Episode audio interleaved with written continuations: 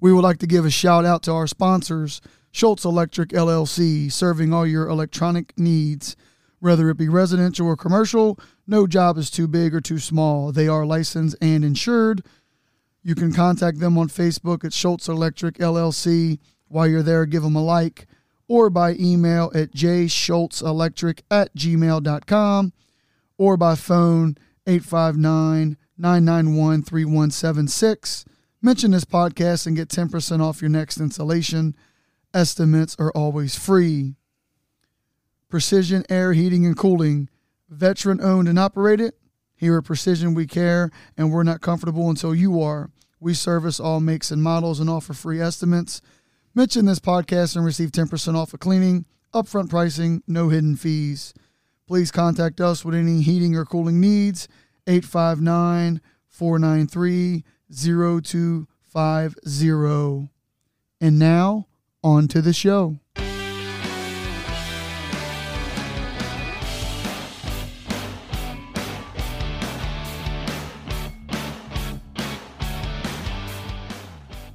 What's going on, my friends? Welcome back to a sit down. Tonight, episode 24, we have Coach Brian Weinrich. Thanks, Coach, for coming on. No problem. It's awesome. All right, so uh, welcome to the show, and let's do an outline here of um, what the last few months have been for you. So we're at Highlands. We leave there, and we go to Beechwood for how long? Started at Beechwood uh, end of January when they began their uh, off-season workouts until last week. Okay, and now we're the head coach of Newport High School, Now we're the head coach of Newport High School. my alma mater. Absolutely. Where, and I got my notes here, He's smiling. Look at him. smiling.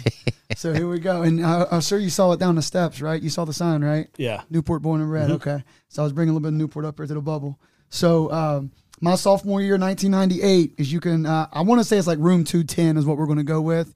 About, see, class started 746. So about 740, I come up and it's uh, law and justice. And I walk in and we have a student teacher and it's you. That was me. Yeah. No idea what I was doing. so that's what I jokingly told people once I got into officiating and like the first time I had you guys, you know, I'm like, man, we go way back, man. Like when I was in high school, we did a student teaching at Newport. And every time you're on the court of the field, I'm like, hey, I had him in my class. I was student teaching. So yeah, no, that was awesome, man. And um, talk about full circle. Twenty five years later, you're back down the port, isn't it? Yeah, it, it's uh, and it you know it's not just me going back down there. I mean, my family goes back as as far as it goes back in Okay. Newport. My you know my dad's side and my my mom's side going back before. I mean, my mom and my aunt were the first ones not to graduate from Newport in the family. Really? So, you know, our roots are, are deep down there. Um, See, I did not know that. yeah. So, So, so, so we're at what area? Um, Ish. like where I think you were just talking about like A.D. Owens. My Okay. dad grew up up behind there. Okay, so like like 13th Street ish up on the hill a little bit. Yeah, it's up on the hill, and then as you're coming into Newport on Memorial Parkway, Okay. before you get to that speedway on the right, there's like a little store. Used to be a Yeah, store, yeah, it used to be. Used to be a Clark gas station too, right up top there. and it was my uh, my great grandma's like little corner grocery store. Really? You know, hun- literally almost hundred years ago. So I mean, awesome. it, it goes it, it goes way back. My uncle, my I'm sorry, my great uncle, my grandpa's dad was one of the first inductees Newport Sports Hall of Fame. Dick Really? Hewling, yeah. So his name's down on it. So a couple years ago, I can't remember how it happened, but um, they had an induction ceremony and they didn't know there was a connection. And then someone made the connection, and someone from Newport reached out and brought up a glass. Uh, like I just want to call it a trophy, Okay. and I have it sitting in my house. Um, That's And his name's on the wall down there in the So gym. it was so probably the first year they did a Hall of Fame thing. It- yeah, he was one of the first ones inducted. So That's awesome. it goes, you know, my Newport roots uh, go really deep, and I'd never really stepped back and thought about it till just recently. So it's it's really, you know, it's it's a humbling thing right now, and and and like you said here at the beginning, to come full circle. I mean, I really feel like as a Weinrich, like I've Right. come full circle. Yeah. No, that's cool, man. Um, so with that being said, when did your parents or do you make your way to Fort Thomas? My grandma and grandpa moved over on Woodside, which is right down, you know, the first street past the middle school. Okay. I, am not hundred percent confident, but I think it was when my grandma got the job as the cafeteria manager up at Highlands High School. Okay. And she ran the cafeteria from 1962 till 1990, which was the year I graduated. She retired for about a month, went back to work in the cafeteria, but didn't want to run it, and she worked there uh, until 2012. And I was in my classroom, and they she was you know they called and said not doing good, and she was very stubborn, refused to go to the doctor, refused to you know never missed a day of work, um, birth, grandpa's death, anything. You That's work. old school mentality. You get up, man. you go to work, and yeah.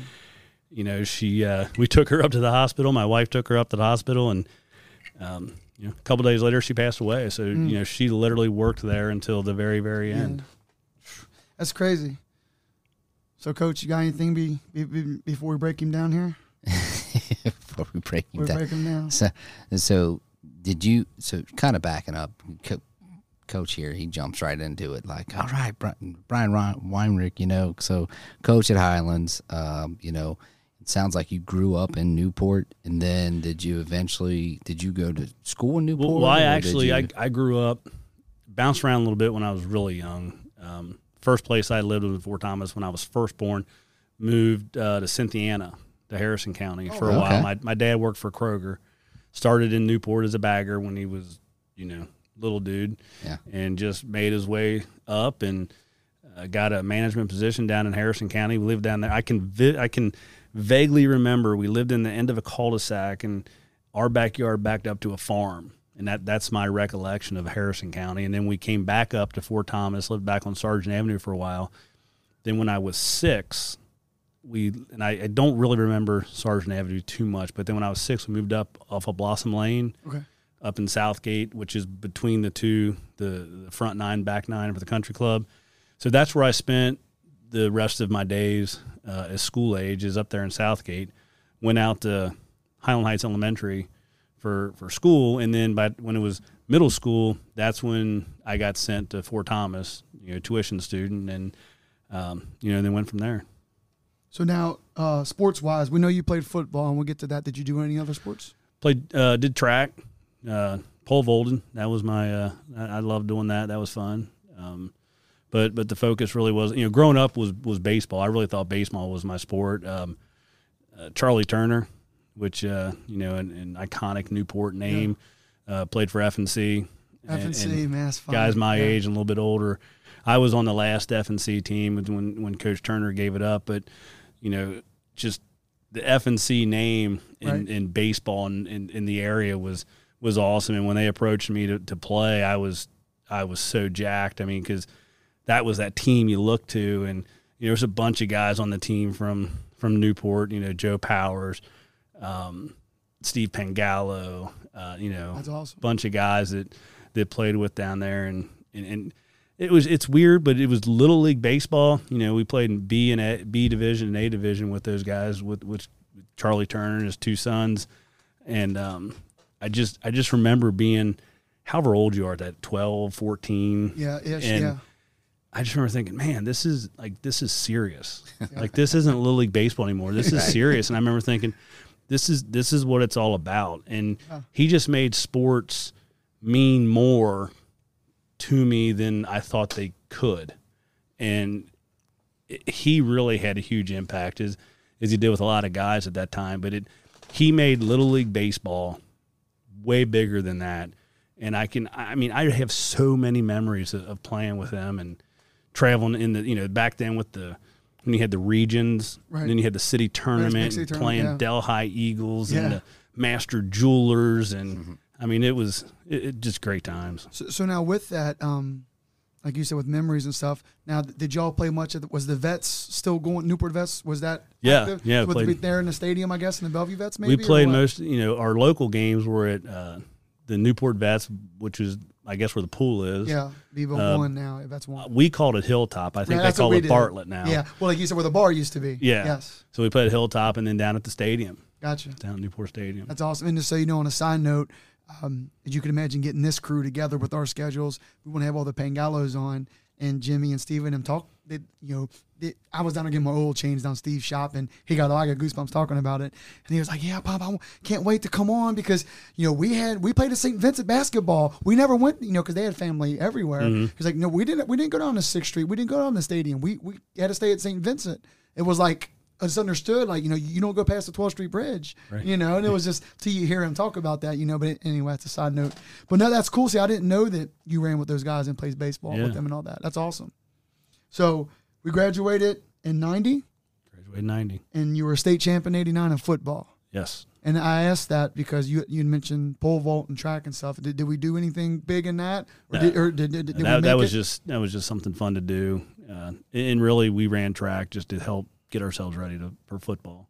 so now so who was your coach when Tom Duffy, Duffy? Gotcha. so now um you uh you were receiver defensive back right right? and then we have here you went down to uh Campbellsville and you have your conference championship. Yeah, as a sophomore, we we won the conference, beat Georgetown, first time in school history. Um, a lot of great memories, friends that I've talked to several of them just today, to be honest. Yeah. And again, so we're going to go over all these, then we're going to come back to it. So what we have here, you you are a 13 time state champion as a player and a coach, Mhm. and you you and Coach Mueller share 11 of those, correct? Yep. Okay.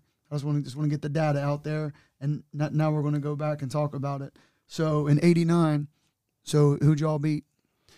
89 we what's funny is as freshmen uh, we we were probably the worst freshman team in highlands history um, we were terrible uh, we were two and six we beat newport six to nothing and we beat newport catholic eight to six. And every other game we lost you know freshman games were short and we were giving up like 40 points a game. I mean we were just bad. I don't know why we were so bad but we were.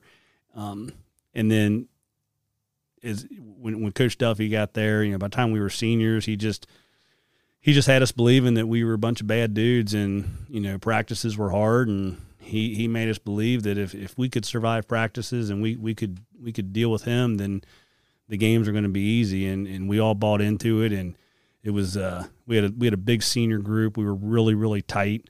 And, you know, when you get a bunch of guys that, that are that tight on and off the field and then you have a coach pushing you like that, you know, special things can happen. And, we, you know, Cov Cath had won it in 87 and 88, and that was really the focus was them. We, we played Paducah Tilghman the second game of the season, and that was so far out of our comfort zone to travel all the way down to Henderson County and play a team like that who Cov Cath had beaten the two years before.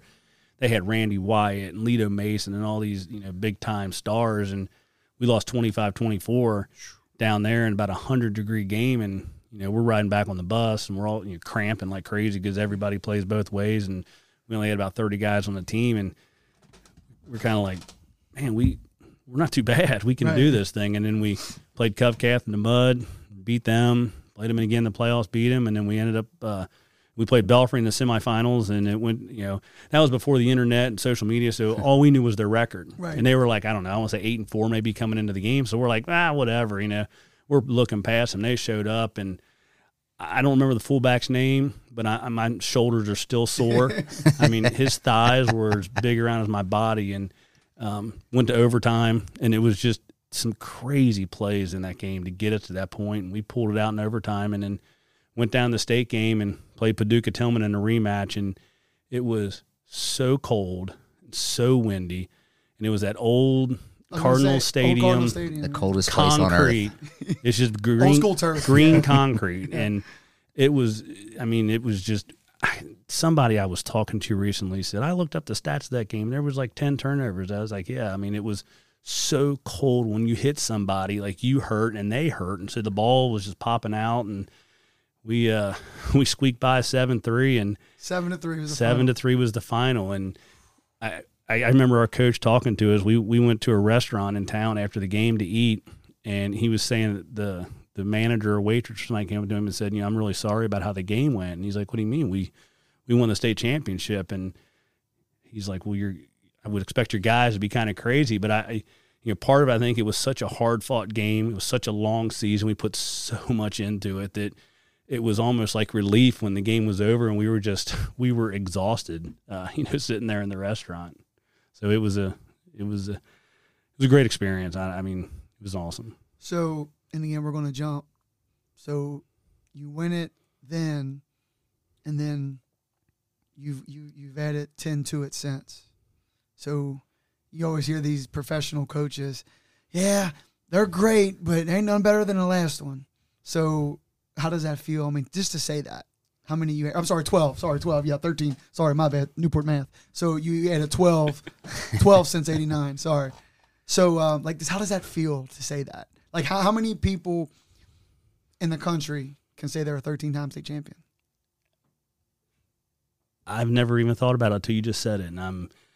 I have goosebumps right now, and I, Hey, I coach, I feel do very. too, coach. I do. I didn't realize how fortunate I was because I, since I've gotten into it, you know, with a mentor like Coach Mueller, um, it, it was easy to get focused on the moment, and we we always said all that matters is now, and every year was your last experience. This is your senior. You get one, so we're going to do everything we can to make this experience the greatest experience ever. So, to me, it's not whatever it is. Twelve as a coach, it to me, it's not twelve state titles as it, collectively. It's twelve individual titles with twelve awesome groups of people. Because each group's different. Each group's different. So I, I would never want to try to measure one Right. against the other. Right.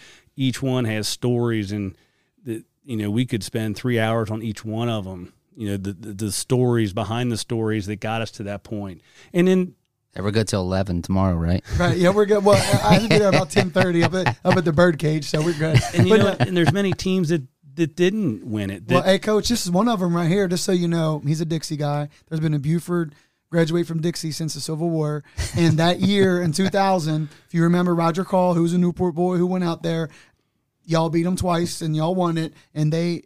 I didn't know Matt at the time. I knew of him, but we knew each other. But Roderick, obviously, we still knew each other. I'll never forget Roderick. We're the number two team in the state because y'all got him twice and y'all went down and won it. You know, Wasn't even close though. yeah, yeah. But uh, but yeah, that, they, he was 2000 as well from Dixie. But sorry to jump around. So no, and then I, I want to go back to so so you graduate. Can I ask a question Yeah, before you jump around? ahead, The back back back to when you made a comment about practices are hard, survive practice and games will be easy. Talk about what that means and how that was.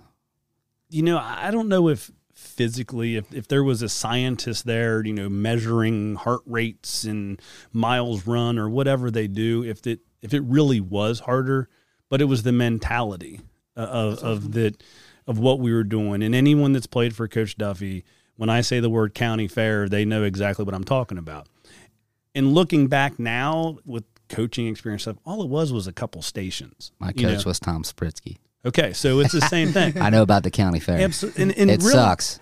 it's just stations though and but it was how we did them and the expectations of how you're going to do these stations and if you weren't doing them right or you weren't doing them with the energy and the precision that they wanted you got the i don't know if we're allowed to use those Oh words Oh no, but coach, you do what you want. This is open air. we got Yeah. the shit whistle Right, which meant absolutely. start over right. and and you didn't want to and i will say as a senior we never got it and and as we talk we look back as a group like man you know we it's because we got after Right. it so Well, and when you said that earlier, I got excited, and not to turn the page over to the way that I coach, but he'll tell you, and and that's what I coach my girls for softball practice.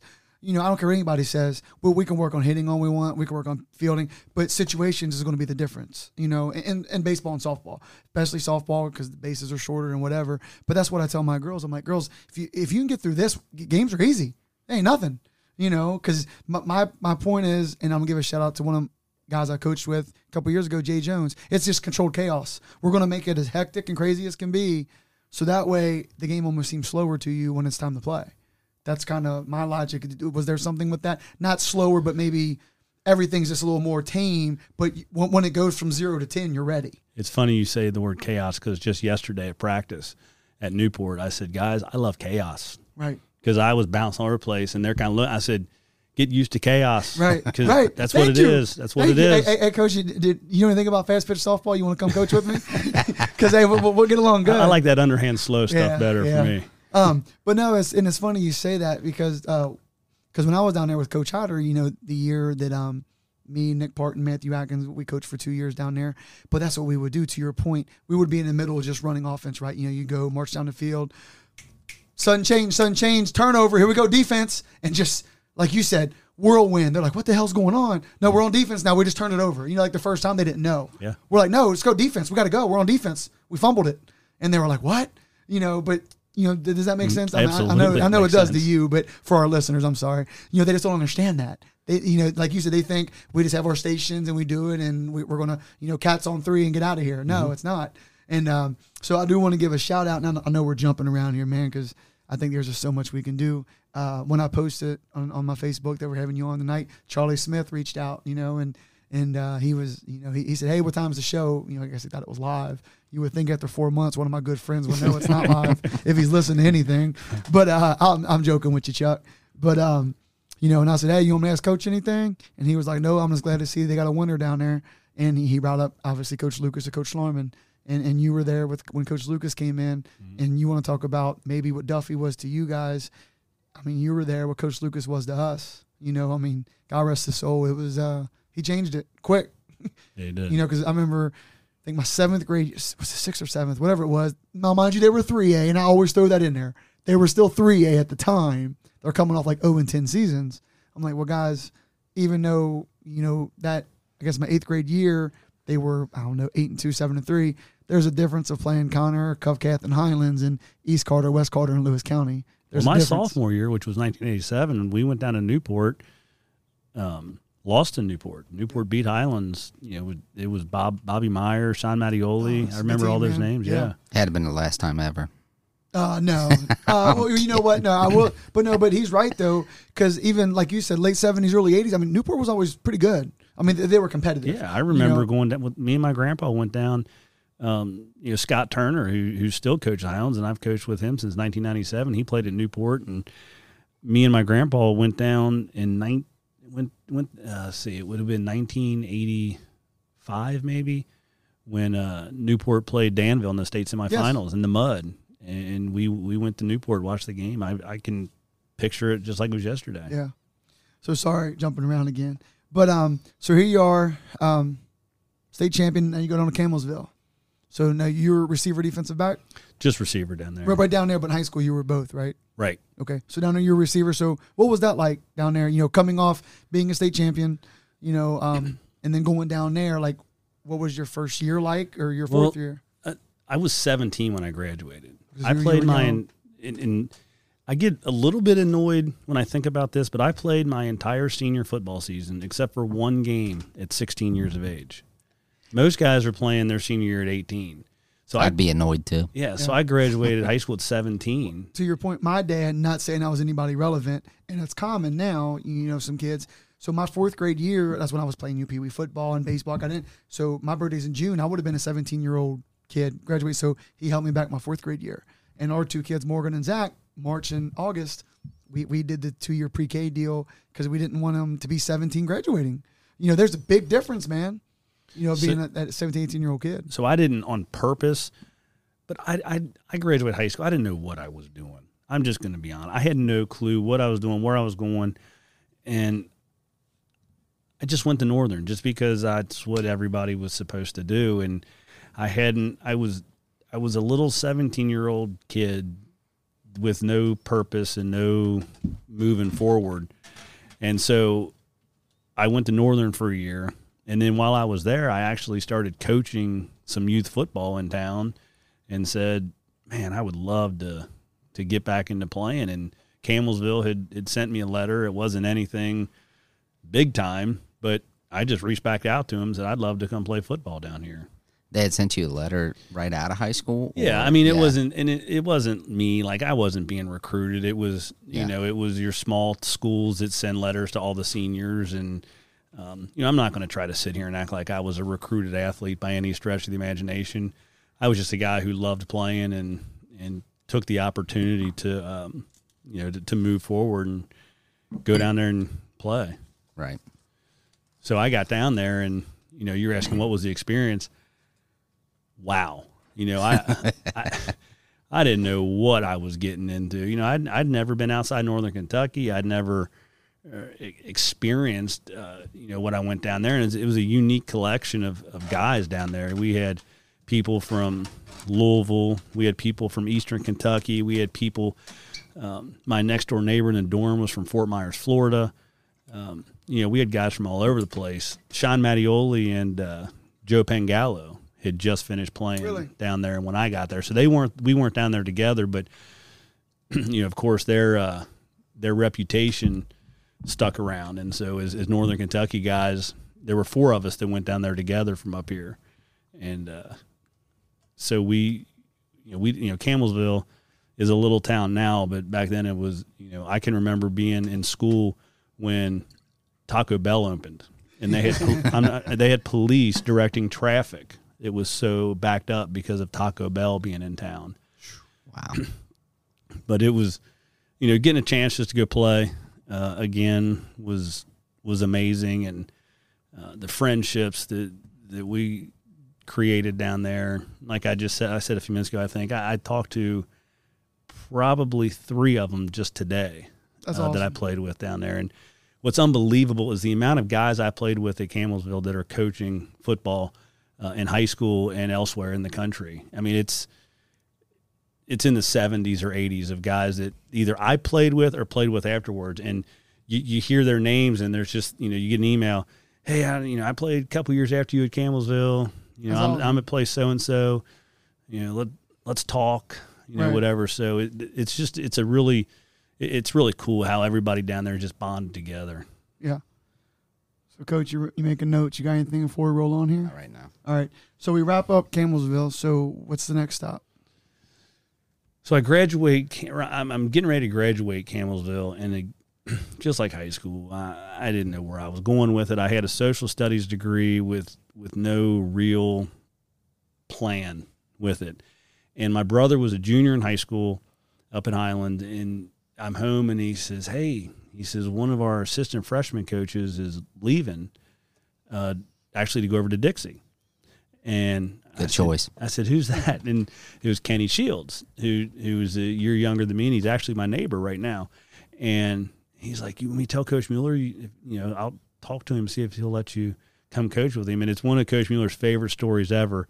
And my brother, you know, I'm a wide receiver, defensive back, and uh, this is you know I'm this is how I'm built, and he's not built like this. He was a three technique in college. Really? Yeah, and and when Jason went to Coach Mueller, he said, "Coach, he said my brother just graduated college and he's interested in coming up here and coaching. He's nothing like me. You'll like him." and that's that's one of his favorite stories to tell. But so I came up on weekends, started talking, you know, met with Coach Mueller, and he said, "Yeah, I'd love you to come coach some freshman ball." And I'm like, "Cool." So I, I started working at, I guess it was Star Bank, Star Bank at the time. Now it's U.S. Bank, and after about a year, you know, one year of coaching football, so you know we're October, November, whatever freshman's over. I'm like, I'd like to do this. So I I went out to Northern and said I'd like to go to school here, get my teaching degree, and and do this thing for real. And you know, started and then had you in my student teaching class, and here I am now. Oh, so then, so ninety eight. So I'm trying to think. So two. So you guys were at ninety.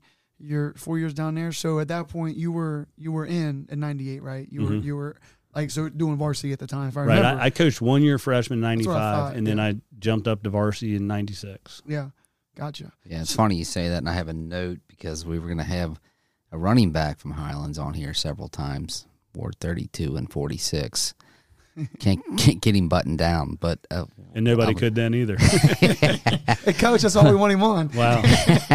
uh, I was, so before we were going to have him one time, I was watching some some film, and Weinrich on the tackle, Weinrich on the tackle. That had been your your brother. Yeah, yeah. He was he was really freaking good. Yeah, So just to give your brother a shout out, did he end up going anywhere or what? He went down to Campbellsville too. Okay, Yeah, and he- again, if you missed that, sorry, I ran upstairs. No, no, he he played. Uh, it was after I was gone. He graduated high school in '96, gotcha. so I was able to coach.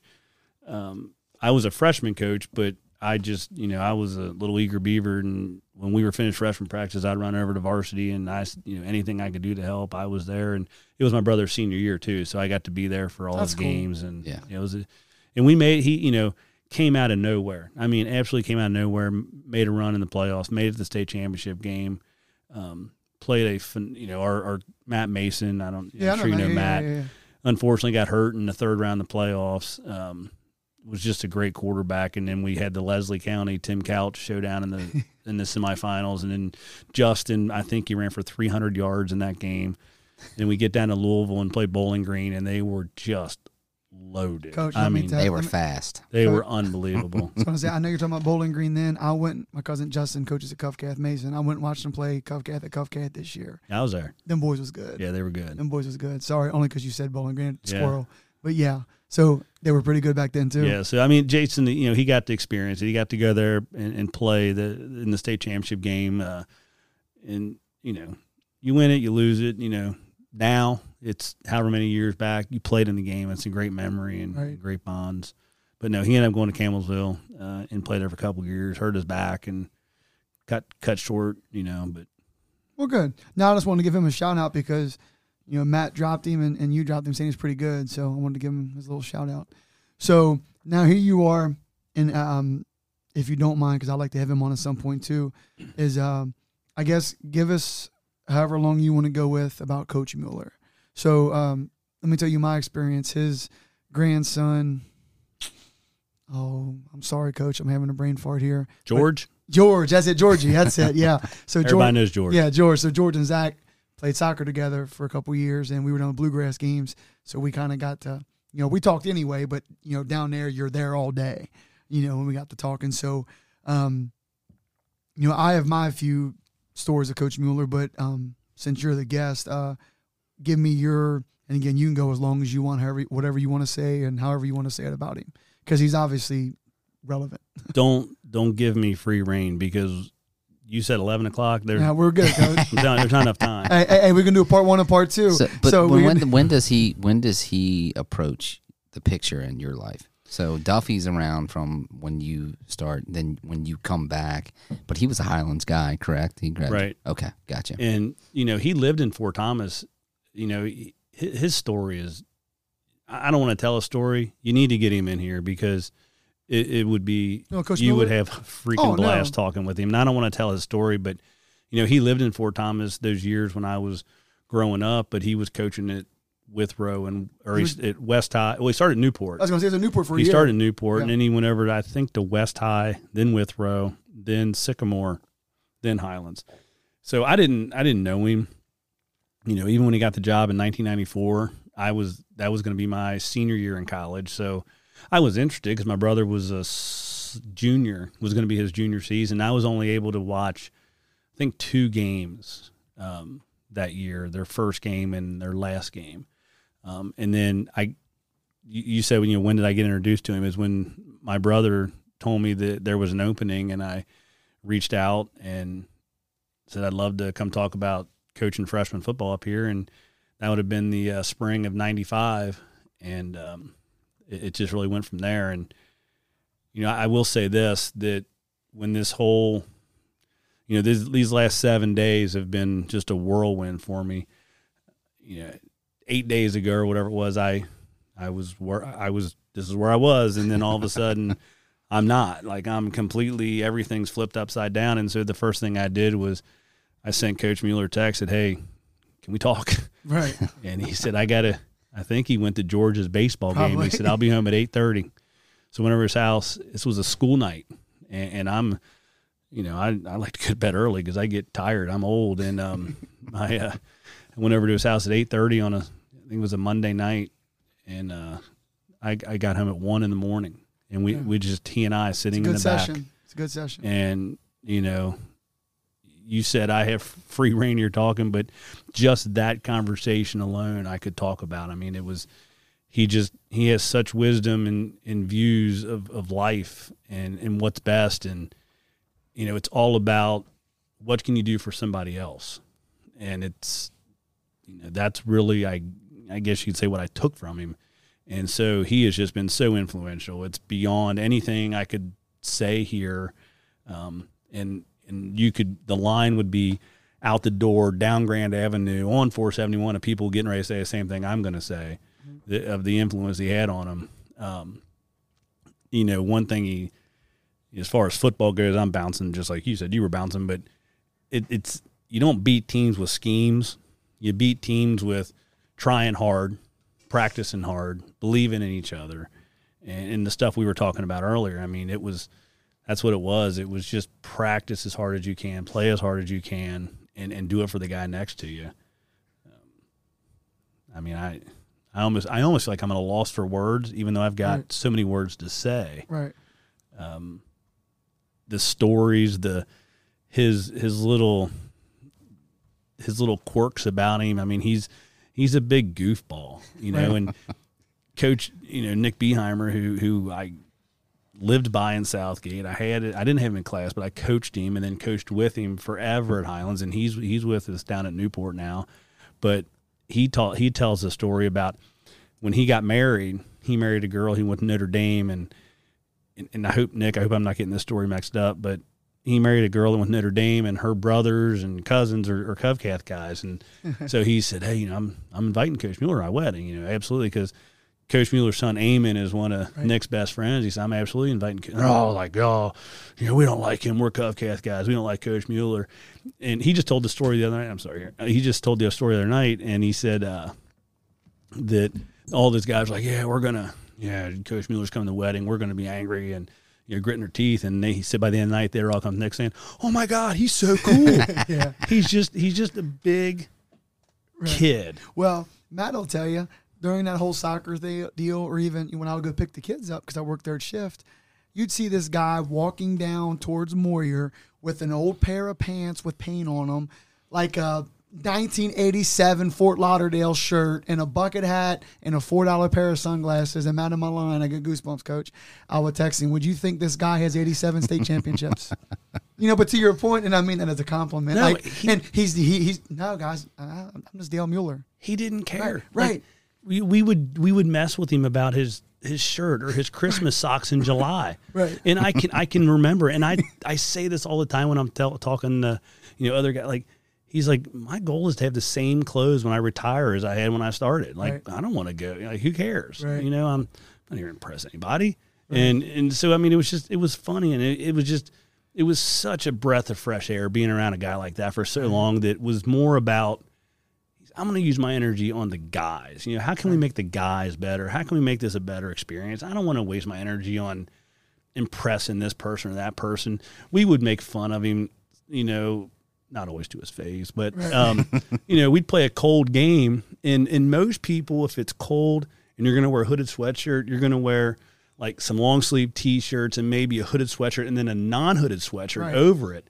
He'd have three hooded sweatshirts on with three hoods Like out the old back. And we'd all be looking, you know, we're getting ready to go play like Cov Cath in the playoffs, and we're going, is he serious? Right. You know, and and, and you know, I, I guess coaches and you know, I, we got to look the same on the sidelines, and, and that's great. And there's a place for that. But he was like, look, we got to coach the game. You know, he, he never worried about any of that kind of stuff because why worry about things that really don't matter It's all to- cosmetic. to the guys out there that we want them to play hard. Let's be real. Let's be who we are. And I always appreciate that about him. And not everybody agrees with that. Right. You know, you got to look the same, and that's great. You can do that, but hey, it, it worked for us. You know, we, you know, and and that's what I, I giggle when when people want to bash what we did in terms of, you know, him wearing three hoods out the back. Right. Great. If you want to focus on that, then get in line with the guys who are getting the runner-up trophies because we're getting this championship trophy Well, hey, wearing three hooded sweatshirts. Hey, I, I'll tell you this. Um, a because that's what I tell people, and because I'm being honest with them. Whether it's a varsity game or a freshman or JV game, when I'm up there, just like I do at most schools, I'll look at banners or in basketball or at, at Highlands, I look at the scoreboard. I'm like, guys, this ain't nothing new. They've got at least four every decade since the '60s. I mean, that this is what it is. You know, like you said. I mean, you might not like it, cake eater, snobby, whatever you want to call us. We've been doing this for about 60 years. We're pretty good at it. I mean, think about that. Did, Mm-hmm. did you? know I'm sure you probably did. You know, they've got a minimum at least, and I could be wrong, at least four every decade since It's the a 60s. fact. I looked it up. Yeah, because because I, I told him that one day because I think I had a freshman or JV game up there, timeout. You know, I'm facing the scoreboard. I'm like, 61, 64, okay, 74, 78, okay. I'm like, they got coach. They're averaging four every 10 years. They're pretty good. you know, Yeah. I mean, think about that. But so, anyway, so. I'll ask the question because Tony and I talk about it a lot, and and you know, comes off as a genuine great human being. Somewhere as a football coach, he has to be somewhat nuts, right? Pre-game speech, something. No, No, no. I what mean, you 'cause see is what you get. Like that. Yeah, Hey. and ICN six, Grant County, they got a real good team. They got a real good team. You know, that's just him. Like, 88 to seven. that that's him. I mean, it, it it really is. He's as genuine as a person as I've ever met, and and and what you see is what you get. And you know, to some people that wasn't appealing, maybe. Um, but I think the record speaks for itself, and he would say this, and I'm not putting words in his mouth at all. I you know, I almost feel like I'm him too in, in terms of you know Well, we, we, yeah. we think the Coach, same you were with now. me for 20, what, 20, 25 years, right? yeah, since 1995, and Right. and just four hours last week, you know, and um, I don't even think he would know the stuff you were asking me at the beginning, like what years and what he wants. He he wants you know the guys from. He was just sitting there telling me a story about you know some guys from Withrow came and hang out with him the other day, and, Well- and that's what it's about. like you said, and I, I, like you said, now that you say it, makes me even more mad that. And again, we were planning on having Coach on, but it was all timing, you know. Um, and I would love you to come back with him. I think that would be really good, but we'll talk about that later. Is um, when we were down to Bluegrass games, and I don't want to talk about the story too much, but his daughter had, had told us something, and, and and I'll tell you off air. But but it was like to your point, you're like, yeah, that, that makes sense. That's something I could see him doing.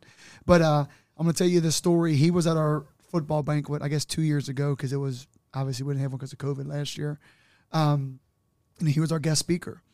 And you know, like any great speaker, in my opinion, look at Jimmy for, V. And, for the refs. Yeah, right? yeah, yeah, I'm sorry, yeah, for a football banquet for the officials, I'm Okay, sorry. Gotcha. for the officials. And um, like any great speaker, Jimmy V or whoever, you know, you always start off with a joke. So Coach Mueller gets up there and thanks, you know, thank you guys for having me. And I just want to tell a story here. I think I think Fro had the game. We're at home and we're in the playoffs and we just scored and, and I called a timeout. I think it was under a minute left. And I send the play out and, and we hike the ball and you know we're trying to burn some time off the clock. You know, because we don't want we don't want them to have the ball with a lot of time and we hike the ball and we're running around and I'm yelling, Fro, the clock's not running. Fro, it's not running. And then we end up ending the play and Fro jogs over and says, Coach, I think somebody with, you know, X number of state championships will know the clock don't run on a PAT.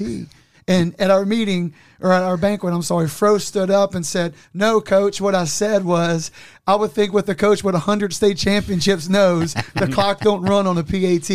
And I got goosebumps right now. But my point is, that's how we started him being a guest speaker. And then he went into the story with his mom at Silver Grove, and, and mm. you know, and, and then the rest was he- like what did Jimmy V say? They knocked knocked the walls down, mm-hmm. and that's how he started it. And then you know, and then he talked about he had a brand new van, him taking the grandkids to the levee, and I'm backing it in and on them concrete columns, and he's like, "Gosh darn it!" What?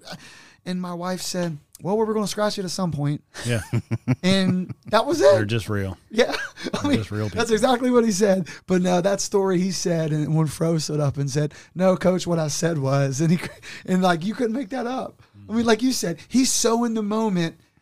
He just had a brain fart of, yeah, the clock don't run on the PAT, but he's like, if we can run 12 seconds off, that's 12 seconds less they got. Right. I mean, think, like to your point, he's so like, you know, like locked in. But anyway, all right.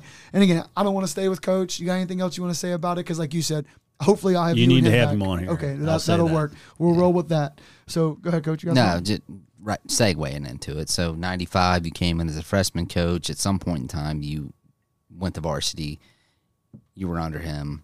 So you know how how's that progress from there? Well, So, in '95, I was coaching freshmen, but I was doing anything I could to help with the varsity team as well. Gotcha. Weekends, Friday nights, whatever needed to be done, and um, just the way the structure of the defense w- was put was set up. We we had a D line coach, a linebacker coach, and a DB coach. Well, the outside linebackers and inside linebackers really were two separate positions.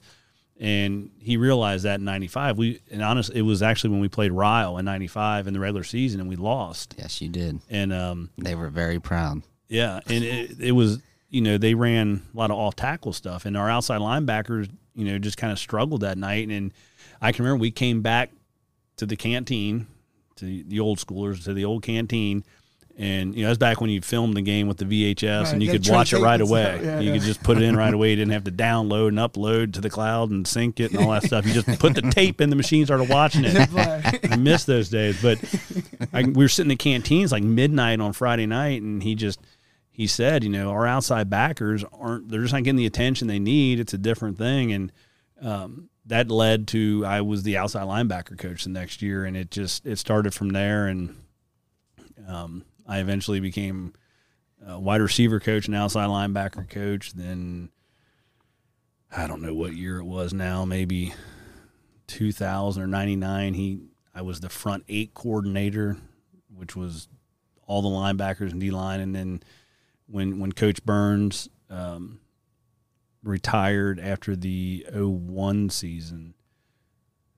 Yeah, in the 01 season, so I became the defense coordinator in 02. Yeah, I was going. I was going to ask at what point were you the D coordinator? Because I know you were the D coordinator, but I didn't know when. 02 then until till 2014 then I jumped over to the offensive side. So now, now's the point, like you said, and I was thinking about this earlier too when, when you had messaged back and said you could make it. First off, after I got so excited, I started thinking about questions, and then um, again for you listeners, this uh, of our 24, so we're probably what 14 or the day of. Oh, yeah. At least- it's pomp fashion. No, That's what well, it's schedules, man. We're all busy, and and and. But anyway, so that was one of the questions. I'm like, I can't. I mean, hell, all the state championships, not just the state championships, even the teams that didn't win state. I'm sure you have stories and memories. And I'm like, I'm not going to ask the cheesy generic. So, what was your favorite? Yeah, I'm not going to do that. But I do want to ask you, looking back now, and again, you're not done. You're you're you're you're at Newport, so you know you, you ain't gone yet. But like like when I said earlier about you know you being a 13 time state champion, and, and even now, just to look back, and I'm just going to name drop a couple. Obviously, uh, Grover, Lorenzen, Smith, Zini, Frisk, and so on and so forth. Hamlin, like uh, um, um, poop. What's his name? Um, I'll think of in a minute. Kuhnheim. You just guys like like the guys that you have coached. I mean, like you said, I don't know. I'm sure you, you sit back and have a cold drink and reflect at some point, but that's got to be kind of amazing, right? I mean, you know, whether you're at the the worst school in the state or you're at the state champion school, everybody has that story. You know, uh, you know whether you're at Newport or Highlands, you know, you're going to have stories with kids. But let's be honest, when you win, it, it just means a little more sometimes. And sometimes when you lose, it means a lot too. Um, to see that kid fight and struggle and get back up. But what I'm getting at is, you've had some some big boys, some some D1 boys. Um, just not to name drop a few, but like, do you ever just think like, man, that, that was fun. Like we can do this with them, you know? Because sometimes you're limited what you can do coaching because you're talented. You know, you got to be. You're, if you're limited with talent, you're kind of limited to coaching, in my opinion. Now, as a coach, you can find ways around that, maybe scheme it differently or something. But to kind of have good talent, and I'm not saying all the time, but just like I said, just long story short, talent wise, looking back, do you kind of think, man, that was fun, that was pretty neat? You know, I, I, uh, guys, and I'm stuttering now because you you mentioned guys, and as soon as you start mentioning guys, my brain Right. is, is just going crazy. High and I'm- frequency. I'm visualizing so many faces right now, and I'll, I'll I'll just I'll say this that just yesterday in the weight room, Ethan Jefferson is he was the quarterback last season at Newport, and he's going to be a senior this year. And we were talking, and I said, you know, what what are your what are your goals this year? What do you want this year? What do you want to have happen this year? He said, I want to play college football. I said, all right. I said, I've coached a few college quarterbacks. Yeah. And, and I started talking about some of them. I said, you know, my first year as the head coach in 2014, Bo Hodge was the quarterback. And We're gonna come back to that, by the way. I said, You've never met a guy more competitive, harder worker, more just laser focused on a game plan.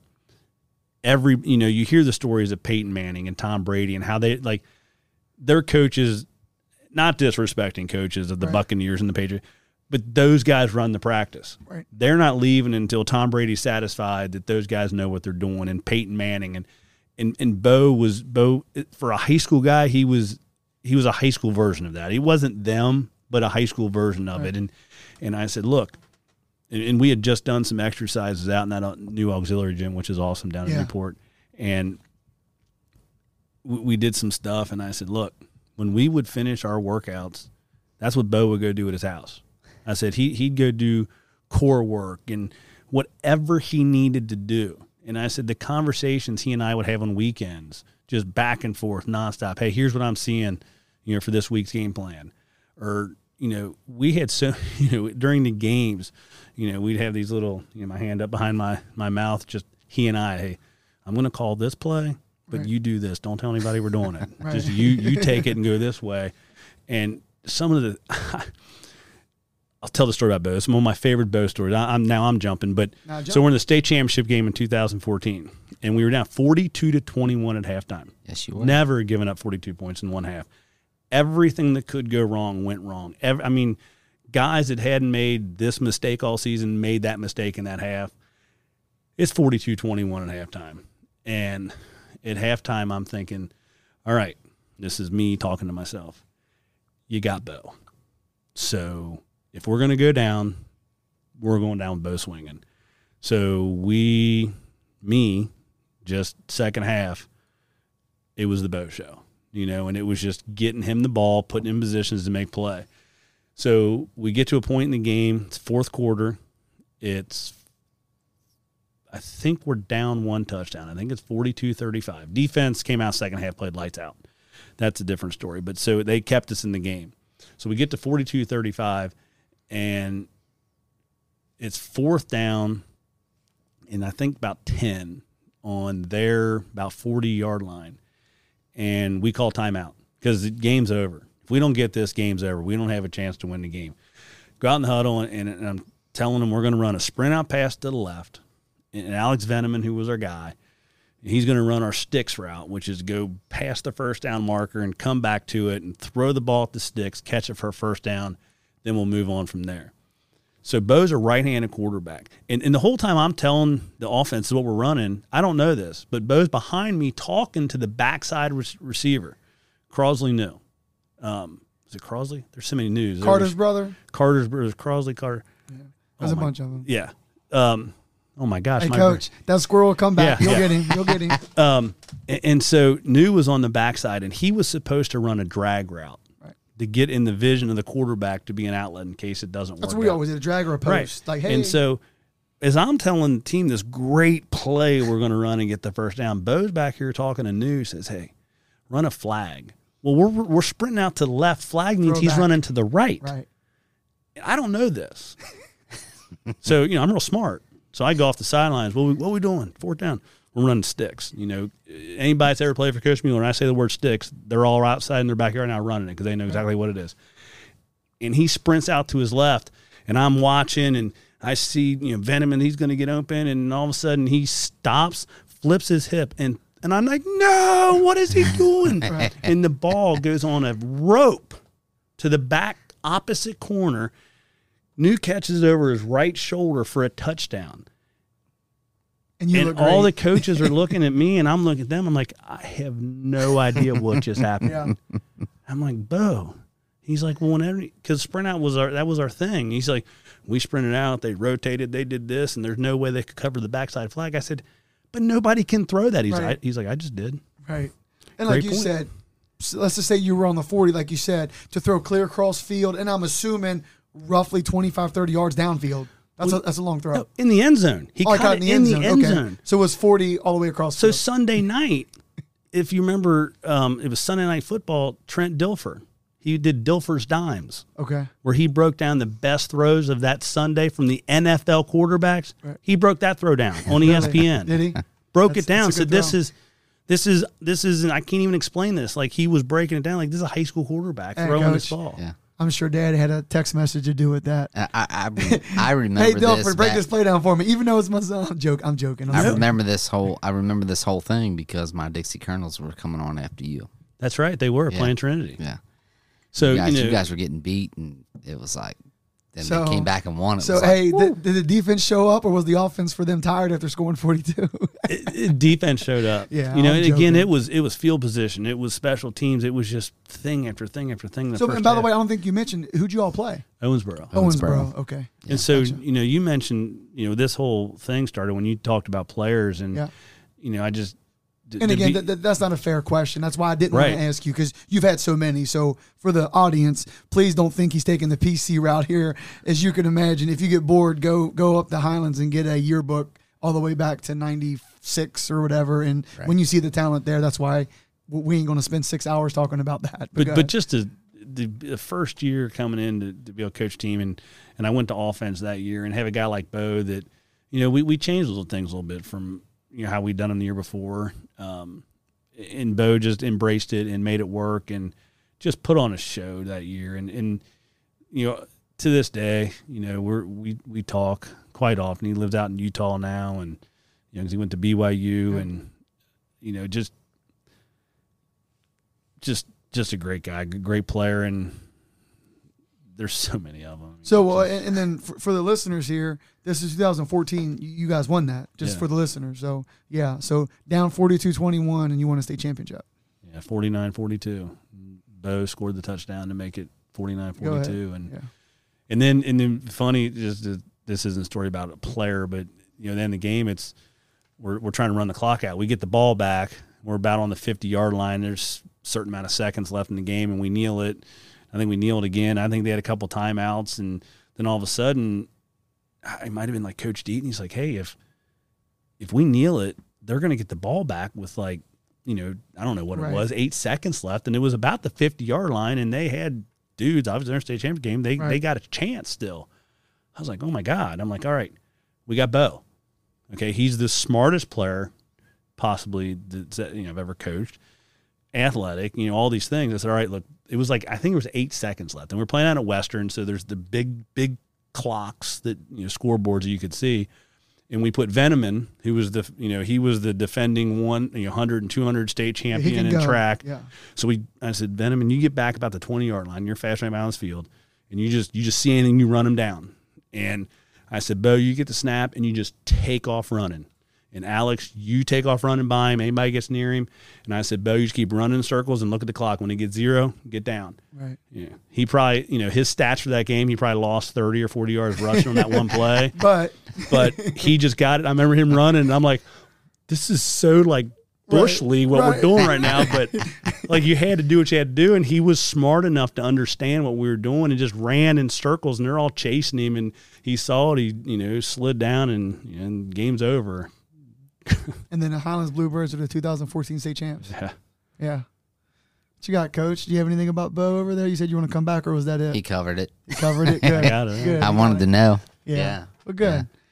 Um, and again, not to move off of because we knew pre-show where you know Highlands was going to be a good portion of this because Oh, um, for sure. they're kind of relevant. Is there anything else you want to talk about before we move on from Highlands? And by all means, man, wait, we're just now at 57 minutes, so we ain't got nowhere to go. Well, I want to back up before Okay. he answers that. I want to talk about when you went from when when you became the head. You know, when you went from the coordinator to the head coach, and, and what that was like, how that experience. How did you? You know, I'm sure you and Dale had a conversation, and no, No, that's uh, that's a story. You Yeah. know, um, I still tell him, I'm like, I'm, you know, the plan was for me to retire before you did. Like that was the plan. Like I was going to retire, then he was, you know, he'd have one more year, two more years, and then when he retired, we'd we'd go fishing. You know, I'm building a house out in Alexandria. We got a pond in the backyard, and he and I are going to go fishing here when Coach, the I house got my poles over there by the the door, house, by the way. come on out. House should be ready in September. We're hoping. Good, good. good. Um, but you know that's I, that's what would have been perfect. And and honestly, he he didn't tell us.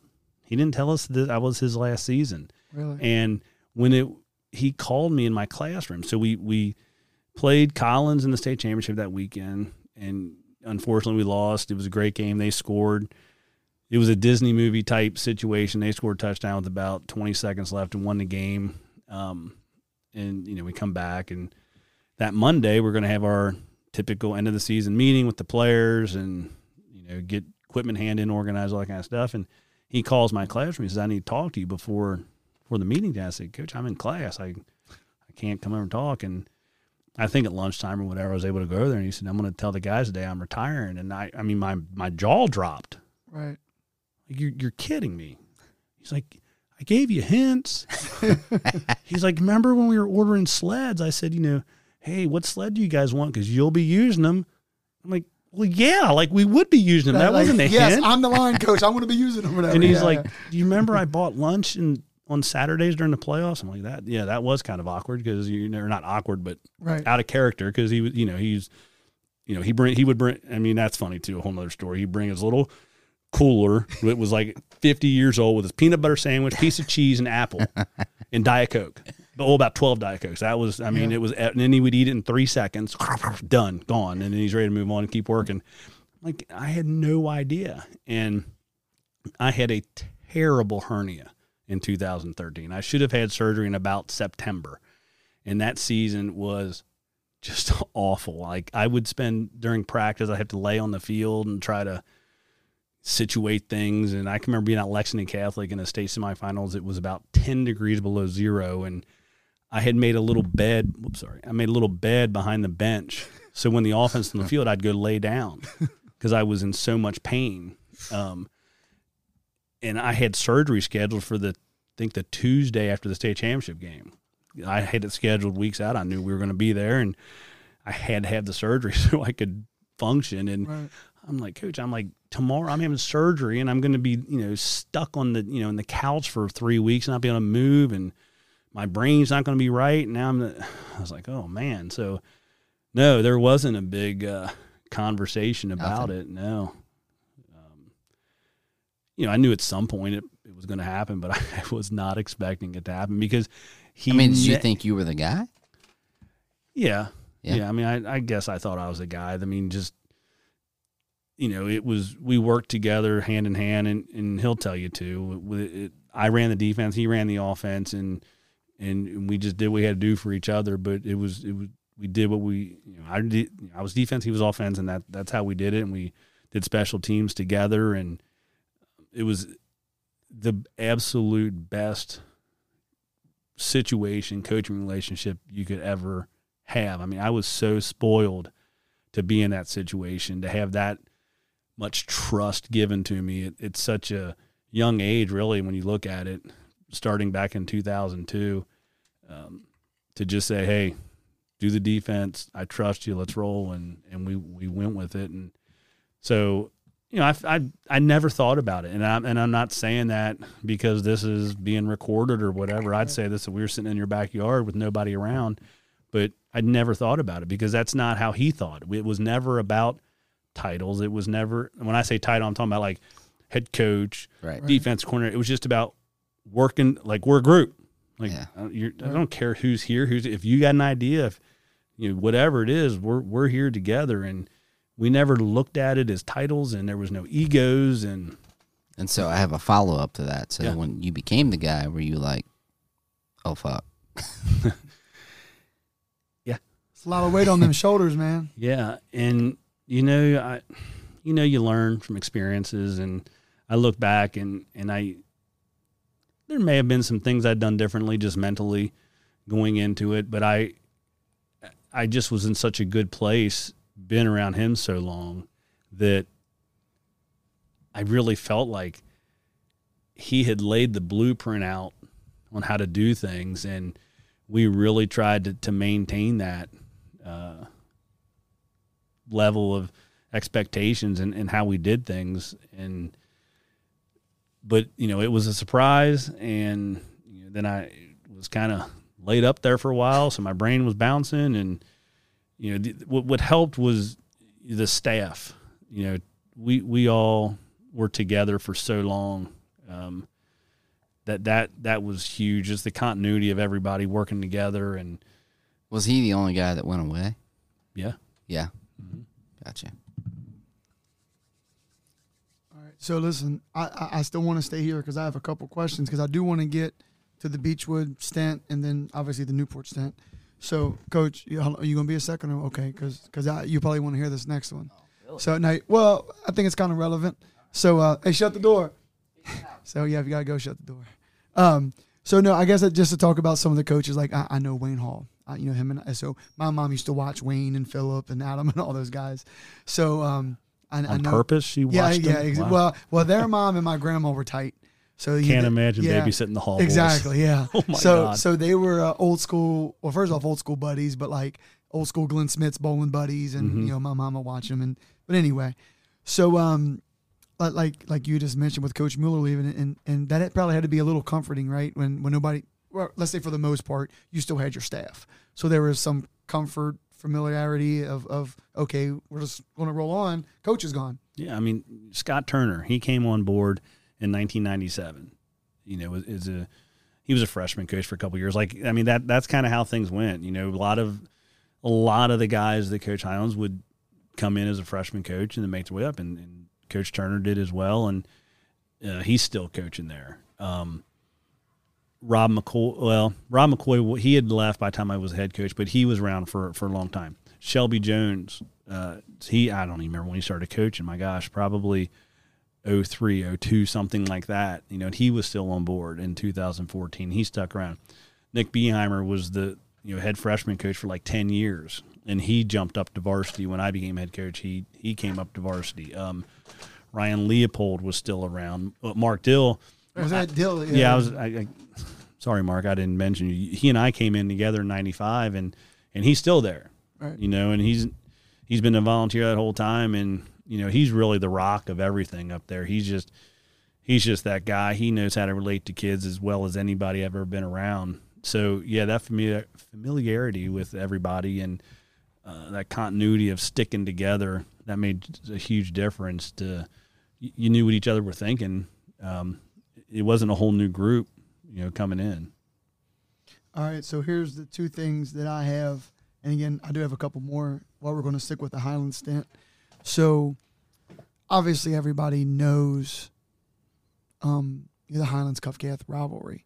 And, and, this isn't stirring the pot or anything, but just you've been a part of it for however many years. That's the same. Even when you played, let's call it 29, 30, right? Since 1989 is more than that. Okay, yeah. So, yeah, 32. Unfortunately, I don't. 32 years. Damn, you are old. Okay, Yeah. we're okay. Okay. Cut. We're done. so with that being said, um, and and, and you know, I, I know like coach would say, you know, it's just another game, and that's the cliche thing, but it, it's not. Cov Cath is not just another game, so I think you would agree with that, right? it, it's not just another game, and that's what's awesome about sports. And and Right. and I think what no matter where you're playing, what sport you're playing, even you know, I mentioned FNC baseball before. Right. You know, we had rivals.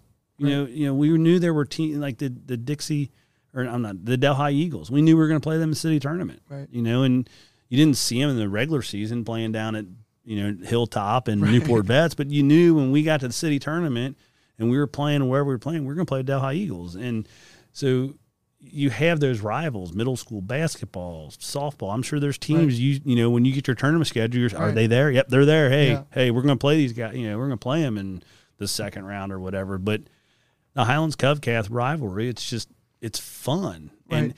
and I can remember sitting there. You know, Robert Villardo was coaching with us for a couple years. Um, and all the years running together. So I don't know exactly what years it was, but we were down in the gym at, at Covcath, and you know, back in the day, that was where uh, you know the visiting team went, and we were down in there, and it was, you know, it was it was the game. I mean, you could hear it outside. It was packed, and it was back in the good old days when when they played on Saturdays. I know that some of the Covcath guys like they play on Fridays now because as far as coaches, the weekend preparation stuff's easier, but just to me, Covcath games were Tradition. on Saturday Yeah, in the yeah. mud. Yeah, And yeah. we were down in the gym on a Saturday and it was gonna be it was gonna be just a great game and I was just giddy, nervous, anxious, whatever. And I remember look, going up to Robert and saying, you know, I know the Michigan Ohio State's a big rivalry and Florida Florida State or whatever, but you can only get so amped up Right. and I, they can't be any more amped up than we are right now. Like this is Right. this is what it's about. Like being down here right now in the gym and your your knees are shaking and your stomach's queasy and you, you, you can't think straight, but at the same time you can run through a wall and you, I mean it's just so much going on. Right. I mean that's what you're like that's why you get up each day and do all those things is to play in those games and I mean I can't imagine doing anything or living a life where you don't get to experience that. You don't get to experience a rivalry. Right. You just, I, I don't want to ever wake up day after day and not have something that just gets me so juiced up that I, I can't think straight, you know, and I'm, I'm can't sleep or I like so fortunate to be a part of, of all those. And, you know, in college, it was Campbellsville and Georgetown, you know, that was our, and it was always the end of the season. It was right about the time Covcath and Highlands would play too. And it was like, are you kidding me? We get to play this rivalry. Same time Right. Highlands and Covcath are playing hundred miles away. Like Right. this is awesome. Like Yeah. I can't wait. No, and, and I asked that because, um, like you said, uh, up, up here in Northern Kentucky, and I even think probably next to Trinity and and um, X. I mean, and, and I'm sure you know not to get in a pissing contest, but like it's just er, you look across the state. I mean, it's you know you mentioned Highlands, Covcath, Trinity X. I mean, it's it's kind of like the Mount Rushmore, right? I mean, Mm-hmm. they're kind of relevant. Um, so th- that was my question with that. Just if you had anything special with the Covcath rivalry, because I mean, like you said, I mean, it's a big deal. You know, whether it's and, and it's I, I, my opinion, being a basketball official uh, and football as well. But but my point is though, I did basketball longer than football, so and it helps when both teams are good. So in basketball, as you can imagine, I don't want to say it rolls over, but you know the atmosphere and the student sections and blah blah blah. But that's just why I brought that up, just because hell, you know, this I don't think it'd be a true podcast if we have a Highlands coach on and not bring up the Covcath rivalry. You know, um, so my other question here, I have uh, you were fortunate enough um, to play some really good Ohio teams and some really good teams across the country. So just talk about that. Um, and again, looking back, everybody has their generic 10 game schedule, your district games and your non conference or non district games, I should say. But like, you know, Highlands and, and, and Moeller and X and Trinity, well, we're playing teams from Florida. We're, we're playing teams from, you know, New York. We're playing teams from Alabama. Like, just to look back, like how cool, like you said, when you're all said and done and your grandkids or, or if you're reading something, how cool is that to say, yes, we played blank from Miami, Florida? it amazes I don't I don't know if amazes me the right word, but coaches that that won't give their guys experiences like I mean those are you just said it like those are some phenomenal experiences. You know, to go over to Nippert play Nippert Stadium and play Trotwood Madison with I think every skilled guy they had that year went to either Michigan or Ohio State. and and we're playing at Nippert on a Sunday and it was unbelievably awesome. And we we won the game. I mean, we just played great that game and every I mean, we just played a great game and went against these dudes. And then I mean, even local teams, I mean, we we've played Male and Trinity and Right. you know, in some great games. I you were we were you were telling a funny Coach Mueller story earlier and it made me think we were playing Male in 1998 over Beechwood. We used to have a Champions Bowl. Us and Beechwood worked together, and we're playing Male. They had Michael Bush and um, Sergio Spencer and, and um, Montrell Jones. Coach, and good for you. That's a good memory. all those guys, and it's and we had you know, that was Lorenzen and Smith and, and all those guys, and it was just I mean it's a track meet, first quarter round, it's track meet, and I don't know what the score was, but there's touchdown, touchdown. I mean, which, and it's just I mean, it's a bunch of future Division One NFL guys on the field yeah. over in Fort Mitchell, two Kentucky high schools playing at Beechwood High School, and there's future NFL talent on the field. I mean, that, that was so cool. And Right. I, it's a funny story amongst us coaches that coach together that, you know, we're sitting there and we're, we're going back and forth, back and forth. And, and coach looks up at the clock and there's like five seconds left and he starts yelling, Hail Mary, Hail Mary, Hail Mary. and so our, our Hail Mary group runs out. We're going around the Hail Mary and one of our other coaches goes, Wait a minute, coach, it's only five seconds left in the first quarter. and it'd been like an hour. Like the, it lasted so long because we were both throwing passes and scoring touchdowns, and and the game just was going on forever and ever. And he's yelling hail mary, and it was ended the first quarter. But you know, back to your point, you know, we we've got to play. You know, that Saint X game that we played on a Friday night at six o'clock because it was nationally televised when they were ranked like I, think third in the country. We were tenth in the country, and we beat them. I want to say twenty one seven, and it you know the place is just bonkers. What was this at Highlands? It was at Highlands. This was a blackout, if I remember correctly. The blackout, yeah. I remember that. And uh, that would have been 09 maybe. Coach, don't look Um, at me. I can't help you. I'm not a lifeline.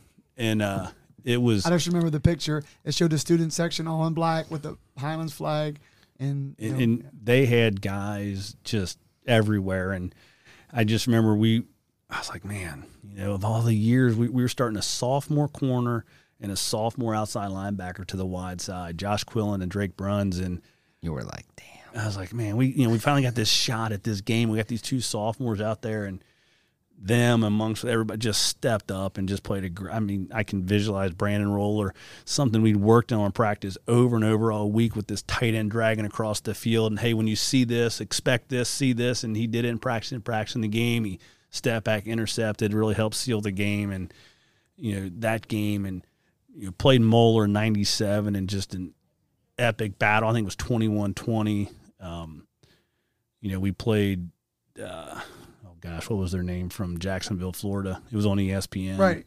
Um, I you can't remember, but yeah, I admit th- something. Christian Academy, and and you know we beat them on national television, and that was uh, you know that was awesome. Next year we played in 2014, my first year. We got to play Christopher Columbus out of Miami, Florida, which is an 8A school, the largest classification in Florida, which they play ball down there. Right. And this is the largest classification in Florida. And that season, they ended up being the state runner up in the largest Right. classification in Florida.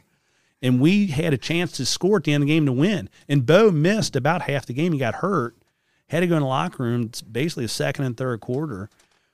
And, you know, looking out on the field, you know, I always joke when we're talking about coaches, you know, as coaches, we're always, they make fun of me because pregame I freak out.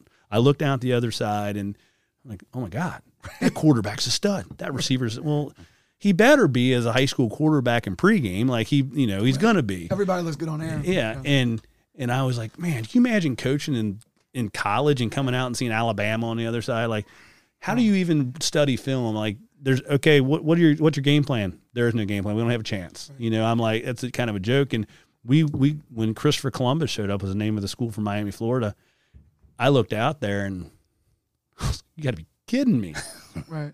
I'm like, am I? Did I get a sideline pass to an Alabama game? I mean, it was in our, you know, we got after it, and it was it was a great game. But to your point, it's those experiences of playing those teams from from across the country, and you know, living across right across the river from Cincinnati. I mean, there's you know nationwide uh, or nationally ranked teams right there too. Um, you know, what two three years ago we got to play Knoxville Catholic down at Corbin High School. I remember that. Yeah, that was like earlier in the year, right? Yeah, Like sec- first game or something. sec- like first, second game, yeah, and yeah. they they had you know they had one their one tackle went to Clemson. They had another tackle going to I mean their guard went to Georgia. I think another guy went to Georgia. Another guy was going to Florida. I mean it was Right. their quarterback. Um, their backup quarterback was Tee Martin's son, and he I just saw on ESPN the other like maybe it was last summer or something. He's going some big time baseball Right. scholarship, and they, I mean just talent, talent. And Knoxville Catholic is kind of like a prep school. You know, if, if you're a sophomore or junior in East Tennessee or yeah, East Tennessee and you want to get a scholarship, you transfer to Knoxville Catholic. And so we had filmed them from the year before and even their coach like, you know, you don't really need to watch Right, last year's film because it's going to be different guys Right. because we're going to get a whole new crew come in Right. and and you know they were ginormous. I mean, I, I go back and watch that film and look at their offensive line and our defensive line, and it was uh, it wasn't fair on paper. And you know we got after it, and we I think it was 31-28. They scored late, and then we you know tried to get down score, couldn't. But it was a great game. But yeah, it, it's playing those teams. I wouldn't trade those games, win or lose, for anything. Um, you know that that was something Coach Mueller w- was big on was play anybody anywhere. We had we had a great rivalry with Elder for years. You know, in 2000, we were the first I was gonna say, game I was there. ever at Paul Brown Paul Stadium. Brown Stadium. That was a ever great any game. game, ever. Right. That game was amazing. And, and I don't want to blast officials, but they didn't help us that game. do it. I- so just curious, was it Kentucky or Ohio? Even though it was Ohio, but Ohio. oh, but that's their fault then. Yeah. Yeah. Uh, Fuck 'em. I think I don't know. It doesn't matter, Yeah. but it was. no, I was there. I, I was in the. I, was want to say I was in the great. end. Everybody was there. They Yeah. opened the gates. That's right. Yeah. They Every- were yeah. like, nah, we can't take no more. That was a great. Everybody come in. right. God, But, that, um, that was fun. I mean, just to be able to coach in a game at Paul Brown Stadium. I mean, that was that was cool. Yeah. Well, no, and, and like I said, I, I, I bring uh, that up. I asked about Ohio, Kentucky, and then I asked across the country. But I know you're very self aware and realistic. And like to your point, I think in the state of Kentucky, and, and let's be honest, the state of Ohio, I can't speak much for Indiana. And like you said, Tennessee, I'm sure has some. But the quality of football we have uh, is, is pretty awesome around here. But to your point, though, me being a big Florida State guy, even Texas or Alabama, down there, I mean, and I say this respectfully, and I, and I know you're realistic, and I'm not saying what Highlands would or wouldn't have done, but just like, and I, I never forget this, and, and again, this is not a knock to Highlands, this is me being honest. I think the one year you guys played at Elder, I went, and I only remember that. Might have been Bo's junior year, maybe. I don't remember. Because it was the first time I ever went to Elder. And I'm like, well, hell, I'm going to go watch Highlands play if I'm going to go. And and I think you guys beat them. And I think that year they were like four and seven, six and five or something. And, and I don't mean, again, nothing to take away from Highlands, but they're in the GCL. Like the week before, they had like Western Christian, whomever out of where, you know, mm-hmm. like you were kind of, I don't want to say Highlands, but like th- there weren't no and I say this respectfully, there weren't no homes or Grant counties on their schedule. You know, like it was like C- Cathedral, something Cathedral. right? Indianapolis Yes, Cathedral, it was like probably. Indianapolis Cathedral- Cathedral, Moeller, uh, Colerain, Highlands, and then the list goes on. Like you know, and, and, Mm-hmm. and what I'm saying, I just remember that game because I was like, Highlands beat them. It was a great game. You might have won by a touchdown or a field goal, whatever it was. But I'm like, Highlands, whatever you guys did that year, and I'm like, yeah, Elder was like six and five or something. Right? Like they didn't even, you know, because they do the point system Mm-hmm. over there, I think. But it was just like it was my first realization. And if I'm not mistaken, I'll tell you what year it was. I think the coach's son was a sophomore. He was the quarterback. Yeah, it was like eleven maybe or yes, ten. whatever. But, but know, Ramsey was the yeah, quarterback. Mm-hmm. and his son was like a sophomore. He was. That was like one of those deals, kind of like with Highlands. If you're going to get them, get them now because they're going to be good. And like a couple years later, you know. But I just remember that game, and like that was besides going back to the Paul Brown and Elder deal. You know that, like you said, what 10, 11 years later, you know, it was like just to witness that and the talent. And my point is, pe people watch TV. You know, these kids are coming from Florida, Georgia, Texas, Alabama. Like just the talent. You know, it, it's just crazy. Like like you said, when you saw that George Washington team, you're just like, "Psst, what is this? Yeah. You know, but but I mean that as a compliment to what you guys do, because you have talent, but you probably don't have as much talent.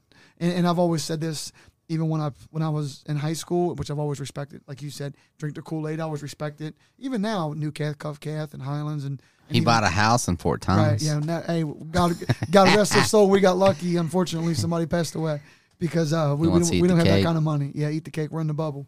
But um, or even Beechwood. You know, I mean, for thirty years they've been good. You know, from Yeagle to now, they've been good. You know, from from Coach Duffy to Coach Mueller to Coach or, you when you were there. I mean, you guys were good. You were highly competitive and you did it at a high level. But that's just I just it's just what we have in this area. I think is just so awesome. And, and I don't say people don't appreciate it, but like I don't know. I just wonder if it's something that, that people think about. They don't what I'm saying? understand it. Right. Like when you go to the state championship game, there's always going to be a Northern Kentucky team in the finals. Right. Yeah. Well, and we've had Always. one, and there was some crazy stat until we've had one. Was it? And I know you probably don't know, but it was something dumb since like all the years, but like three since like 2000. We've had somebody in the state championship. Mm-hmm. Whether it's one eight, obviously now with there being six A, six classes. Which But is we- stupid. Yeah, yeah. Hey, here's my question, Julian. I love you. Why why didn't we try five first? Why would we go from four to six? like I, I know you don't, but I love Julian. I just hope I just hope he call me one day and tell me. Like why we go from four to six? Why not give five a chance so some of these teams can be held accountable? Because you know what I, I said this years ago. Some single A teams, quarterback's going to break his leg, unfortunately, and they're and they're going to be like three and seven, and they're going to win a state championship. You know, because he's going to come back healthy, and they're going to win. You know, and I, I- said that obviously, don't want nobody to get hurt, but as soon as we said that, it's watered down. Is you know, I'll say it. As one as two A is, you know, in these first three rounds, it's just I think it's just silly, but oh well. Um, but anyway, that's a side note. But uh, yeah, I, I just wish we would have gave five classes a try first before we went to six. Pomp, you're getting jacked up. I am getting jacked. Sorry, I love Calm you. down, man. I love you, KHSAA. um, but uh, but anyway, now I just want to talk about just This guy's good guy, man. You're a good guy. You're chill. I appreciate it. yeah. Yeah. So, So, uh, we pre-gamed a little bit, and you made a comment, and I got a note here. Okay. You said I don't I don't order rings. I I I we get back after it after the next one. That's Yeah, because I, I think his exact words were because we were we asked him how many state championships he won, and he went through the years, and I was like, "Well, you should have just brought your rings; it would have been easier." I ain't got any. And you said you ain't got any. No, I have some. I know. I'm. I'm I have, I have some, and there, there were radio. years. We're being sarcastic. I understand. they can't see that. right. Th- there- So no, We're but not hold, on hold- hold- video. But hold on. But and your your next line was, yeah. After we win state on the way back, we're already thinking about next year. right. That's a wooden thing. I I've done a lot of studies on John Wooden, and that's a wooden thing. I don't know if you and that that's not and i'm not being cliche i'm not trying to do coach talk i mean Right. that that's legit i mean I, I can remember you know a lot of times coach me and i would be on different buses you know offensive bus defensive bus and we'd get back to school and it's whatever time depending on what time the game was and come back from Louisville. yeah, louisville or, or bowling green Right. um, wherever the game was and get off the bus and hey do you think next year we could move so and so i mean Right. we'd be in the coach's office at turning. you know 11 o'clock at night on a saturday just won the game and we're already talking about moving this guy to this position. And you know and then when cell phones came you know texting back and forth on the buses hey what do you think about this guy moving here? Or you know, what if we change kick up kick off a little bit? And i mean it, it's true. I mean that's that's just that's how we're all Move wired. on. Move on. And I Yeah. think most coaches would, would probably agree. I mean, I'm not going to say that every minute of every bus ride coming home from Hey, every state championship game I was don't like agree that. with you. I don't think most coaches would think that. Really? Well, Right. No, I, I, I, I think you guys and, and the teams we just named. They're not saying the other teams don't, but you guys are a minority for a reason. I mean, like I said, look at the scoreboard. You're averaging four every ten years. Right. Um, I mean, not being a dick. I'm just saying Right. I just don't think that Right. most coaches would right. think that way. Yeah, Like, but most coaches are Hey. like, we got three games left and the season's over. let's drink. yeah, coach. Hey, hey, you, you better put it neutral. you right. Um, Don't tell Rachel. No, no, we ain't gonna tell Rachel. Uh, so, um, squirrel, what were we talking about? Um, coaching. Okay, yeah. So I'm gonna ask you the old cliche here. Um, I'm a big believer you got to have athletes, but I'm also a big believer in coaching matters. Um, what's your opinion with that, or, or do you think, or do you agree it's just it's a 50-50? you got to have both. I mean, you know, it just because you've got great players, that doesn't mean you're going to win the game. And just because you have a great coach doesn't mean you're going to have a great game. And, you know, and I, coaching awards, and this is coming from, from Coach Mueller. And, and again, and I don't know how you'll think about this, but I think most coaches would agree the coaching awards are kind of ridiculous. Oh, because a you never show, yeah. you never see a guy get a coaching award for Who's going three and seven. two and nine or three and seven. right. But I'm telling you from experience, coaches will often coach their hardest and feel like they've done their best job when it doesn't necessarily appear that way on the outside because of wins and losses. You know, there's games that certain teams, I'm not even I don't want to say me, Right, I don't right, want to say him, her, him, what that can show up and roll out the ball and win the game Right. and and I don't mean that as disrespect any great team or you know Right. because a lot of times a great team is in that position because they've worked like crazy and their coaches have demanded so much but you get to that point and there is something to that but you got to have when you have great coaching and great players that's when you get something that's Right. that's you know that people talk about for a long time uh, you you have situations where you have great players and and I don't even really know what I don't know. I I don't talking about great coaching versus not great coaching versus whatever. I, it makes me a little uncomfortable to be honest with you. Being a coach, Right. Hey, you're a humble guy. um, but it, it, it is a combination of both. Well, I, I'm gonna give you my example, and again, please correct me if I'm wrong. Like I said, I, I, every anybody in Northern Kentucky, you're an official. You're never wrong. that's is what I'm right. That's right. That's right. My grandpa was an official, so I'm, Yeah. I got your back. So, and here's what I mean by coaching. And I'm going to go back to you and Coach Mueller. And please correct me if I'm wrong here. Like one year, depending on who you have, you kind of run like a wing T. Then we get Gino or, or Jared, we're going to wing it. You know, we're going to go five wide and, and pick, you know, pick you apart. So to me, that's coaching because you adjust to your talent. Um, and, and I guess that's what I'm getting at. Obviously, I think you, you got to, you have, well, there's no, honestly, you have to have both, you know, because if you don't have talent, like, like what we say an hour ago, you know, if you don't have, when you have talent, you have more options. You can coach more, you can do different things than you can as if you're limited. So I'm a big believer in that. But I, I guess what I'm saying is, um, like when, when just you guys were at Highlands, even before I started fishing, I've, I've only been doing football for six years. But even going back then, like I said, I think one year, please correct me if I'm wrong, didn't one year you guys were like, I don't want to say wing tee ish, but you kind of went to Mm-hmm. Yeah. a wing tee. Yeah, and then, absolutely. And then like three years prior, you were five wide. Right. And then the following year, you went more of a pro offense because you adjusted to your talent. And that's what I mean by coaching matters. Yeah, and I'm not going to correct you if you're wrong. It's just as you were saying that, I started thinking to myself to to your point was I don't think of that as like is a big deal. Like I'm like, Right. well, yeah, that's what you do. You, That's what you're you- supposed to do. Yeah, Right, right. and so I so I guess I get what you guys were saying, and but from my thing is.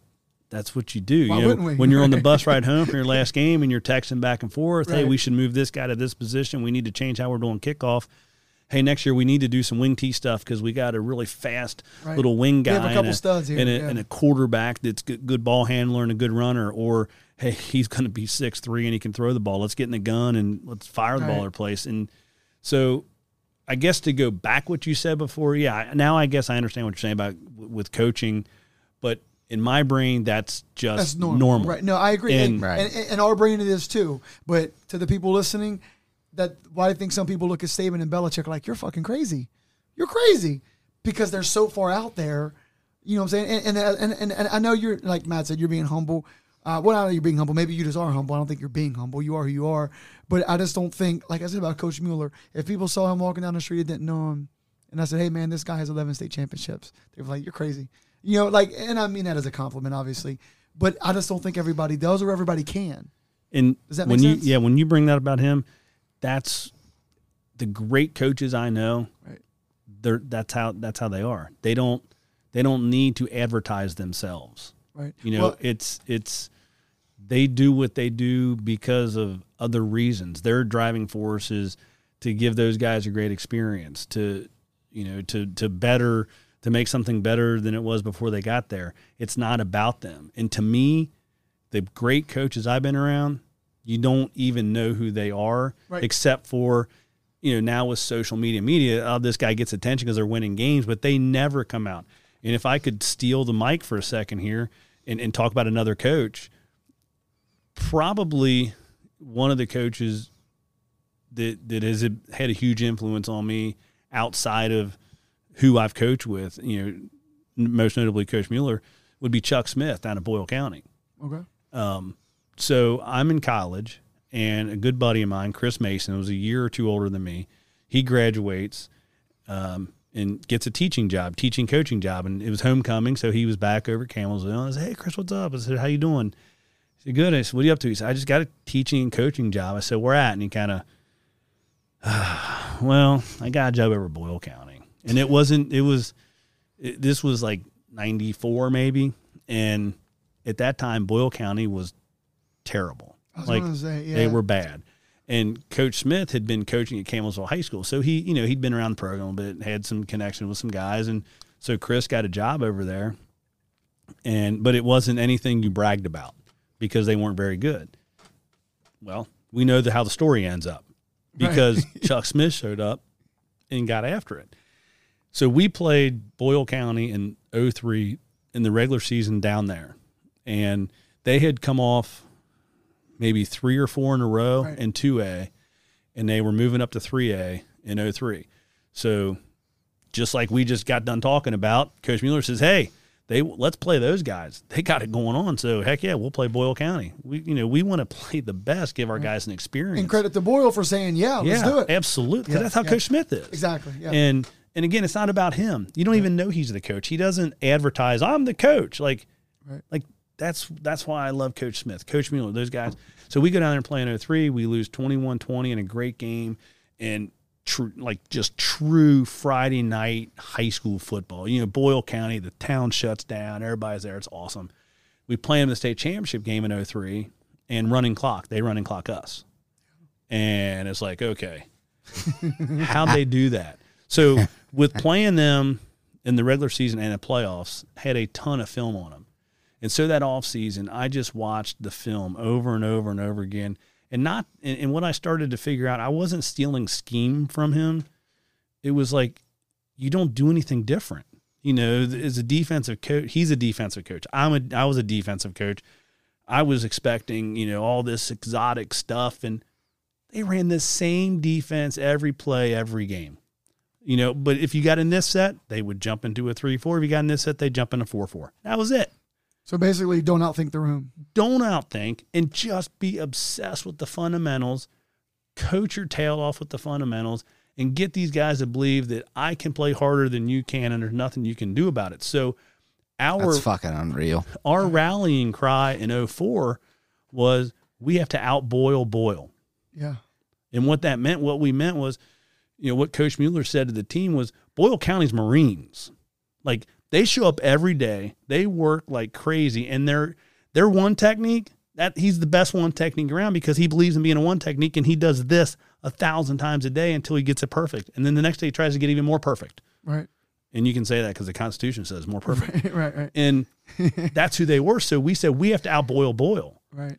and that relationship that I have, and not that, that Coach Smith and I talk regularly. We, you know, we, you know, we see each other at clinics and and this and that. And I actually spent some time with his son Brandon down at in Louisville this off season. A bunch of us coaches had and we made our own clinics since we couldn't, you know, Right. they weren't real clinics. We made one, but just that's what I learned from him was it's not about the exotic things you see on Saturdays and Sundays on TV.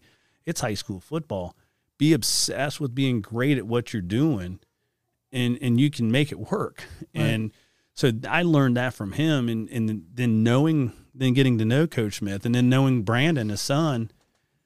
There, I mean, just like you talked about Coach Mueller, if if Coach Mueller and Coach Smith were sitting down here talking and they were hanging out and you brought someone down and said, "Hey, between these two guys, right, this is what they got," you'd say they'd say no way because they are the they're they are the most chill, humble, humble, not about me dude you've ever met. Yeah. And that's why they had success. It never was about them. Right.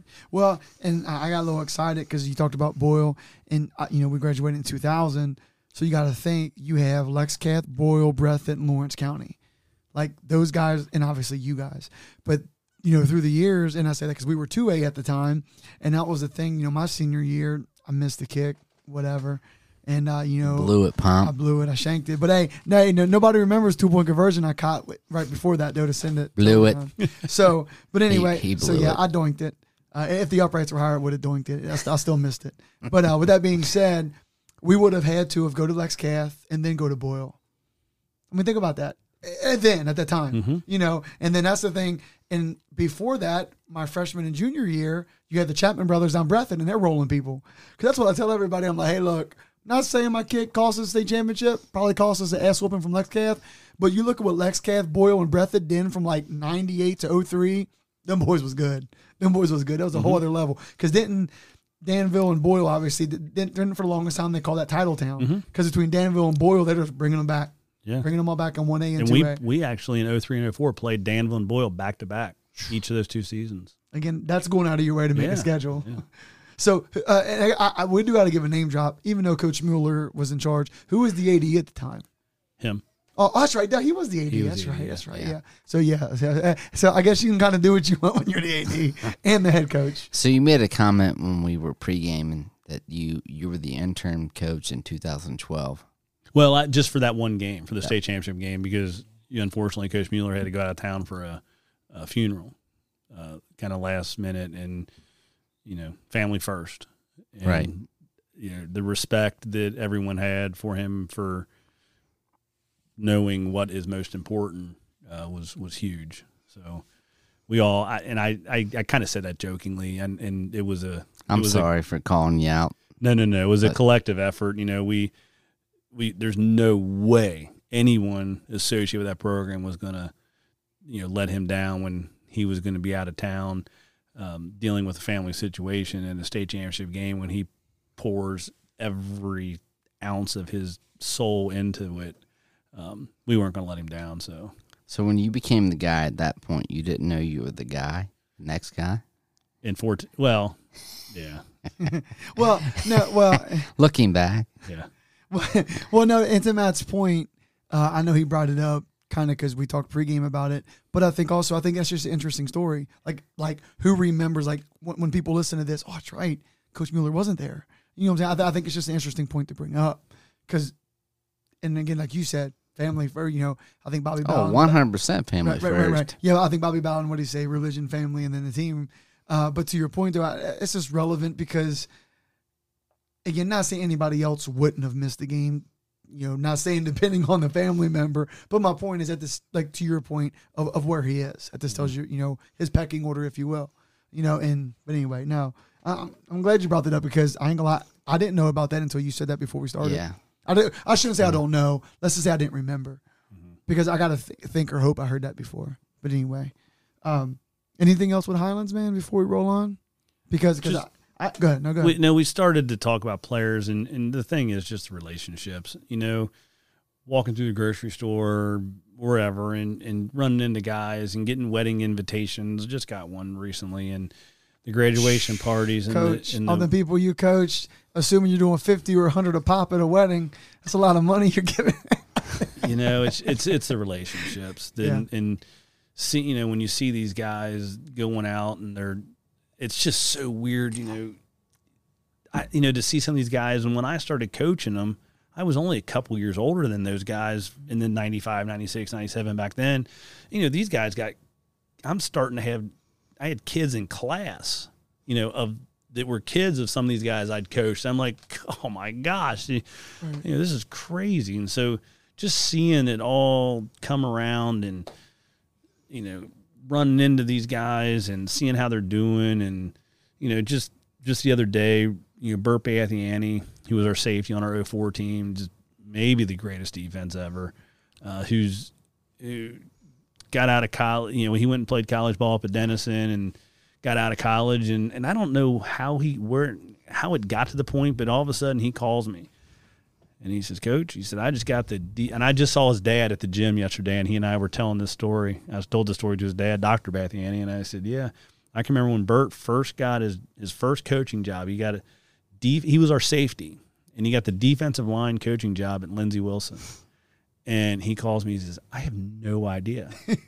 so I said, All right. He said, can we talk? I said, yes. So we met in my classroom and we're, you know, we moved the desk out and we're getting down in stances and, you know, funny. we're, we're, you know, cause even though I'm not a defensive lineman, I'd been coaching D defense enough that I, you know, and so we, I, I just, I can vividly remember he and I in my classroom going over defensive lineman stuff. And then he goes down there, defensive line coach. And I don't know if he ended up being a defense coordinator or not, but he left there, went to Denison in Columbus, the defensive coordinator and now he's the D coordinator at Division Two Tiffin University. They just won the conference championship.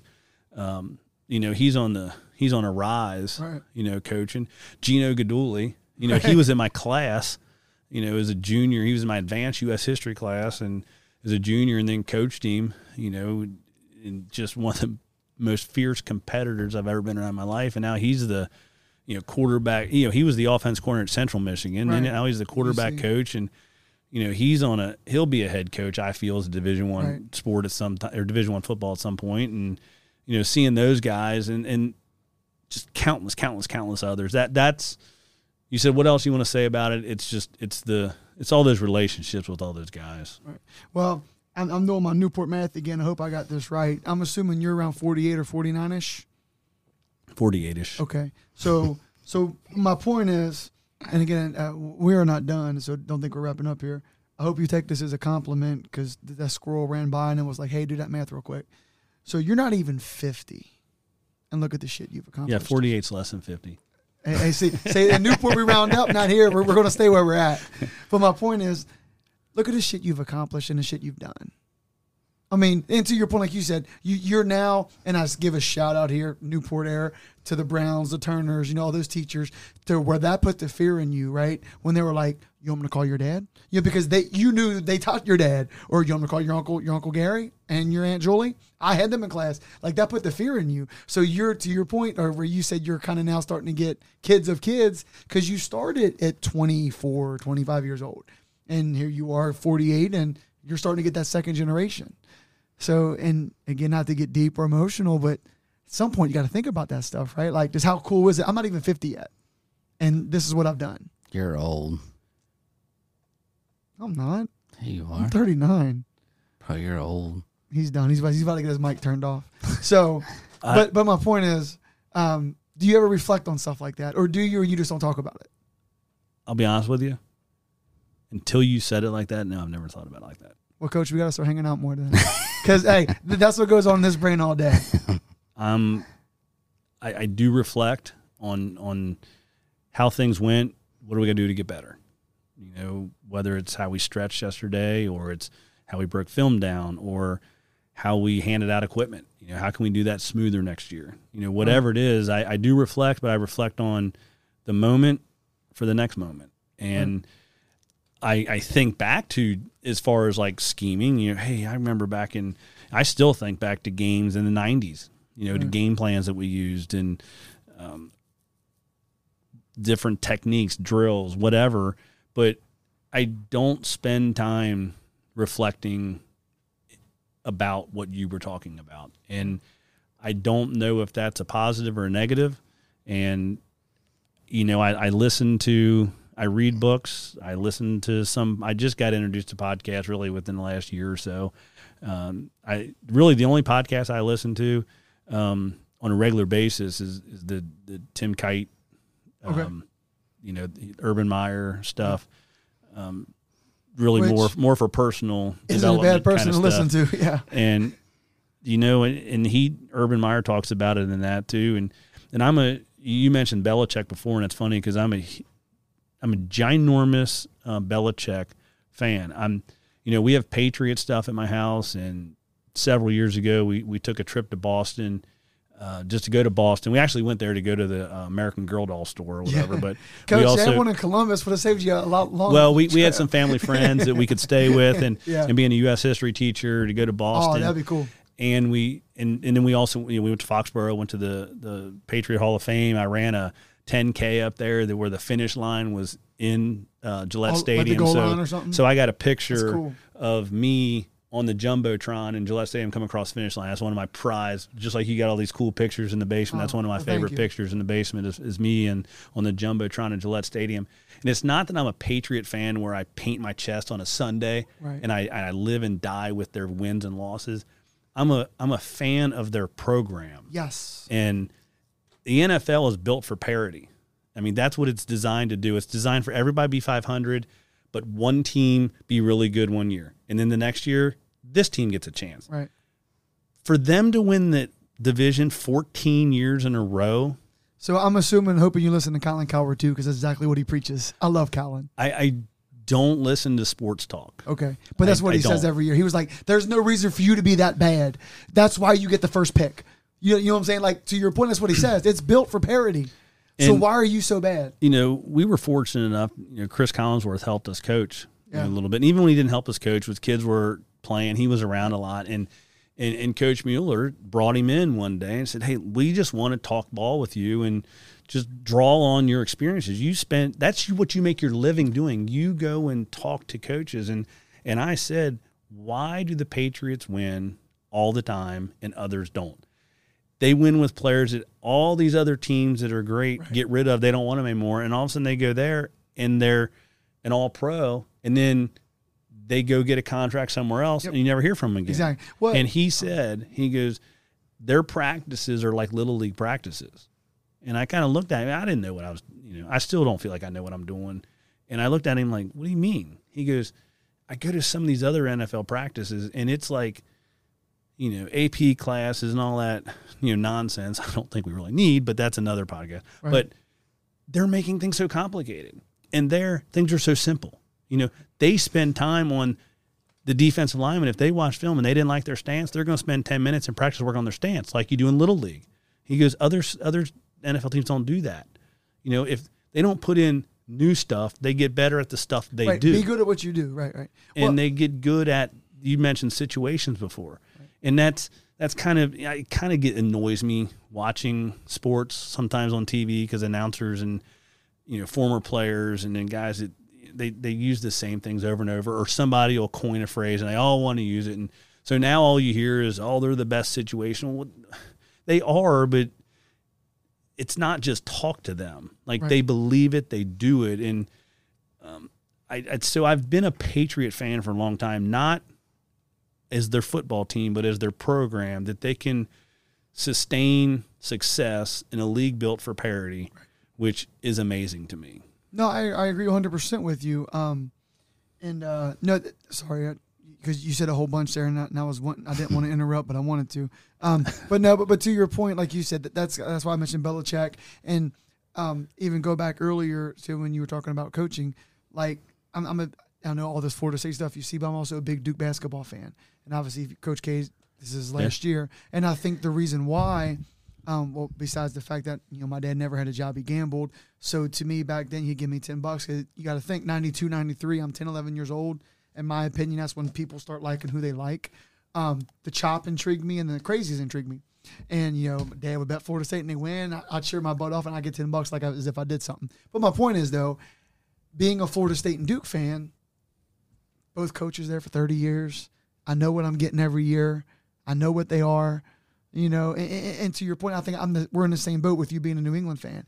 It's it's obviously I like Florida State and I like Duke, but it's more of, of the style. I mean, there's a reason both programs, well, to the last seven or eight years, Florida State, but they've been consistent for 30 years, you know. And, and I think that's intriguing. And back to the coaching thing with um, Coach K, you know, a lot of people don't pay attention to this, but not all the time, but sometimes um, he would send assistant coaches like at halftime. You know, if you come up, he, you know, he's going to send the assistant because, and I'm sure other coaches too, but you know, look at Duke's assistants; they've all got jobs somewhere because he's like, no, I want to get him ready for when he's a head coach. Now, Coach K will talk pregame, postgame, but at halftime he's going to send his assistant to the re- reporter to get them experience. And, and like you said, that's just little shit. I don't think people even pay attention to, you know. But uh, but no, I'm with you on um, on um the uh, like you said with New England. Now I, I've always been realistic with it, and like you said, it's not their fault. You know, traditionally their division hasn't or conference or division yeah hasn't been very good, but it's not their fault. Like you said, the league's built for those. Yeah, teams but every better. division's like that. exactly right, right. Like You you know, I mean- Pittsburgh, right, right, yeah. It's just that's how the league's built. Every team has that opportunity. Every team has that opportunity to be good. Right. And why is New England good and the Jets aren't, or the Dolphins aren't, I'm- or the I'm Bill? I mean, you. I'm with you. it. There's so much the, that goes into it that people just don't understand how they do things. Well, and to your point with you being a Belichick guy, and like I said, I, I live off Cowherd, but the year in the Super Bowl against Seattle, remember when he didn't call a timeout? And everybody to this day, I'm sure even you was like, why didn't Marshawn Lynch get the ball? And they threw a slant route. The old boy picked it off. And Belichick said, I'm not calling a timeout. We're going to do what we do. If they score, great. If not, we'll get the ball back with a minute and a half left. And old boy for Seattle, brain fart. It was at USC forever. Um, coach. The coach, Pete Carroll. Pete Carroll tried to outthink the room. You got Marshawn Lynch on the one yard line and threw a slant. You know, to your point, he tried to outthink the room, but Belichick was like, "No, we're good. We're gonna let him roll." And like you, and it's just funny that you say that because I've always been a b- big believer in that. If you ever watched the, um, it's like a documentary, "Do Your Job" or something Yeah. about that season, that game. It's uh that sequence is broken down, and it's really, really cool to hear them. They used a defense in that situation they had not used since training camp, really, and it was just something they practiced in training camp in case it ever came up. And whatever that is, the 19th game of the season in the Super Bowl, it comes up, and they they ran it, and then they showed practice film from that week too of them working on that play, and it they the couple reps they, they didn't do it right in practice, but they did it in practice, and and that and what's funny and, and I'm, I'm off track now, but No, we're good. what brings me that you know as a as a coach, I don't necessarily see myself as a fan of, of football watching a game. I don't watch a game probably like anybody else watches a game. I'm trying to study the game when I'm watching it. How are the coaches reacting? What are they? Not what player they calling. How you know how they handling the situation, and then I would if I don't want tickets to the game. I want tickets to practice. Right, right, I don't want to go to the game. right. Like that that's it's not boring to me, but I want to go see how they how they drill this. What are they what's their meetings like? I want to go see that stuff. I don't want to I mean, I would love to go to the games. Those are fun, Right. but I want to go to the practices. You know, and I so I, I look at things a little different. So I look at um, like you is as, as I heard this years ago, and I think what we think a lot, what we think the same a lot is I don't know, I don't want to know what time it is. I want to know how the watch is made. Does that make sense? Have you Mm-hmm. Yeah. ever have you ever heard that before? Like No, but I like it. Yeah, I heard that once, and I'm like, that's me. I don't care that it's twelve thirty. How is that damn clock ticking in your watch? You know what I'm saying? Like, Mm-hmm. Yeah. or on your wrist. I'm sorry, but uh, so I heard that years ago, and my ADD, like, I, that, that's always stuck with me, Mm-hmm. and, that, and that's what I kind of. Uh, I, I'll use to people when like when they pick at me for being so ADD and hyper. I'm like, well, that's because I'm always thinking. I'm like, yeah, I'm going to cross this bridge, but how the hell is this damn thing standing? Yeah. you know, if that makes sense. Absolutely. Um, but anyway, all right, Squirrel, we got off track a little bit. So uh, we're going to wrap up Highlands. So now you said what January you, you got? Uh, I don't want to say the call. If you want to talk about it, that's fine. But you were over Beechwood, and and you were going to be, or you were the defensive coordinator. yes. Okay. Yeah, yeah, and, and and Noel and and I don't know if this is the time to to do do this, but you know, Noel Rash over there, he was unbelievably He- he's awesome. a phenomenal human. he he was awesome. He he was welcoming. He was supportive. He was, you know, it was it was a great four months over there with with him and the rest of those guys. Um, developed some great relationships with you know players and coaches alike, and uh, we uh, you know we we really got along well. Had some uh, great conversations. Had some great experiences. Um, so it was it was it was a really really cool experience uh, over there with him and Yeah. um, it was and I told Noel I had to call him the other night to kind of give him a heads up as to what's going on and I told him I said this is the this is the hardest part of it all was calling you. And he, uh, to his credit, he said, stop right there. He said, stop. This is not a time for you to be apologizing to me. This is a time for you to celebrate this new chapter that you get to be a part of. You hang up with me. You know, you don't need to explain anything else to me. Any, you know, you have my number, whatever you need, except for one week. Right, Yeah. exactly. One week. We're in a district, except for that one week. Anything Yeah. you need from me anytime. But you hang up with me, stop wasting time on this evening, you know, apolo- apologizing, and you go celebrate. And Good I for just, him, man. you know, I already had respect, just crazy respect for him. And then that just was like, dude's got it. Like he's, and you know, I'll never be able to, and that's what I told, these are exact words I told, I'll never be able to thank you for what you did for me these last Right. four months. No, that that's cool, and and and, and I mean this uh, as a compliment. And if you want to talk about it, that's fine. If not, we can move on. But it probably kind of had to feel a little good just to go somewhere else, right? And I don't know if you ever thought about that or not yet. But like, okay, we're blue and white. We're blue and white for twenty five years or twenty years. Hey, this just and I don't mean that obviously sideways, but just to go somewhere else and be around somebody else. Because you said for the most part, your staff kind of stayed on, right? Yeah. And I'm sure you had a couple new couple people. newcomers here and there, but it, it's, But just to go the- somewhere else. There's been a core for a long time, and you know I live across the street from the school. You know I walked to practice for 16 years. Yeah. You know, walk to work, walk to practice, and walk home, and went to the same locker room. Now there were some renovations and Right. 15 or whatever it was, but going to the same practice, to the same equipment room, the same, and I, and I was fine. Like I ne, I never went anywhere else Right. you know, could have, would have, whatever, but I never did.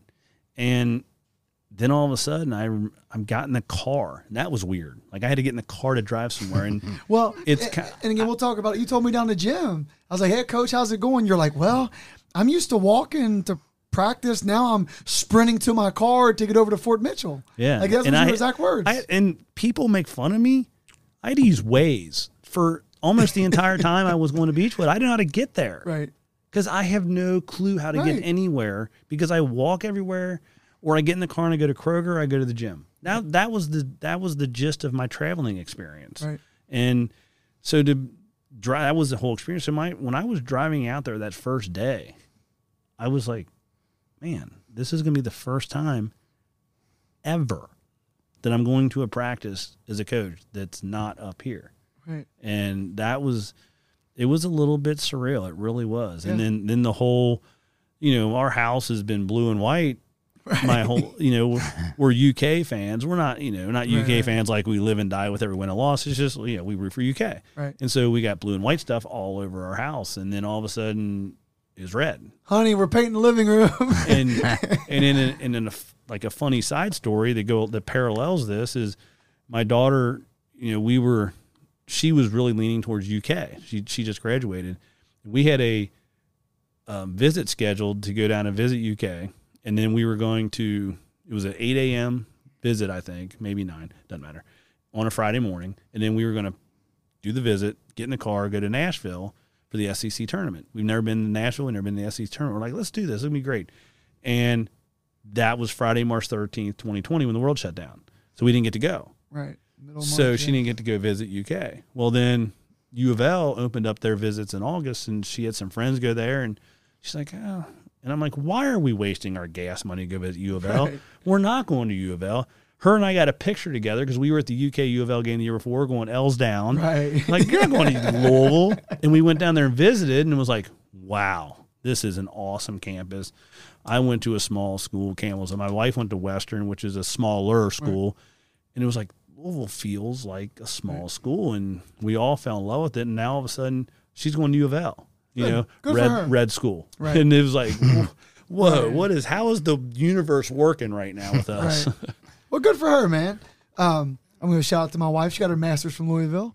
So uh, yeah, she was she went down there like I think it was Fridays, like with those four hour deals, you know, because Northern didn't offer a master's for social work, so uh, Louisville did. But no, she liked it, and my nephew's down there, by the way, off the air. Well, if they if she wants to get his number, he's a sophomore. He went to Newcath, so uh, you know they might even know each other anyway. Is my point. yeah. Uh, but anyway, so he's down there and, and all that good stuff. So, well, good for her, man. Um, all right, squirrel. What were we talking about? So yeah, how we get on the Louisville? Oh, we're talking about Beechwood. Okay, yeah. So all right, so you're a Beechwood coach. Noel it was like, hey, okay, appreciate the call, but we, you got to go. You got work to do. So the Newport job comes. Yeah. So said, like I said, the hardest part was calling Noel. That really was all all weekend when it was getting close to being real and gotta gotta start to let people know this is gonna happen. And he was the one that was just making my gut flip up and down because I just when someone does something like that for you, you don't want to let them down. Right. And the only reason I felt good about doing it at this point in the game, you know, it's it's June first when this is happening. The season starts in less than two months. Yeah. They're fine. Like they coaching staff, they didn't lose a single coach from last year. It's all the same coaching staff. They've been together forever. And I learned, you know, Coach Bruno, you know, he's a, he's an oh, iconic legend. Yeah. He's iconic in Northern Kentucky high school football and I learned so much from him in the little bit of time that he and I got to spend together. Um, just just a great dude. I'd seen him on the sidelines for years, coaching against him. Knew who he was. Never really had a conversation with him, to be honest. And then he was just he had open arms and just let me get into his brain and and we just I just cherished the times that we'd get to practice and he and I would just sit in the room and draw on the board and go through coverages and um, you know, Greg Herget really, he and I, you know, just really hit it off. And Coach Fisher and Coach Ball, all those guys, Coach Burnett, who's, you know, been around forever. He was a Dixie guy. Yes, he is. Um, those guys were awesome. And then, you know, Noel been calling the defense like since 01. Right.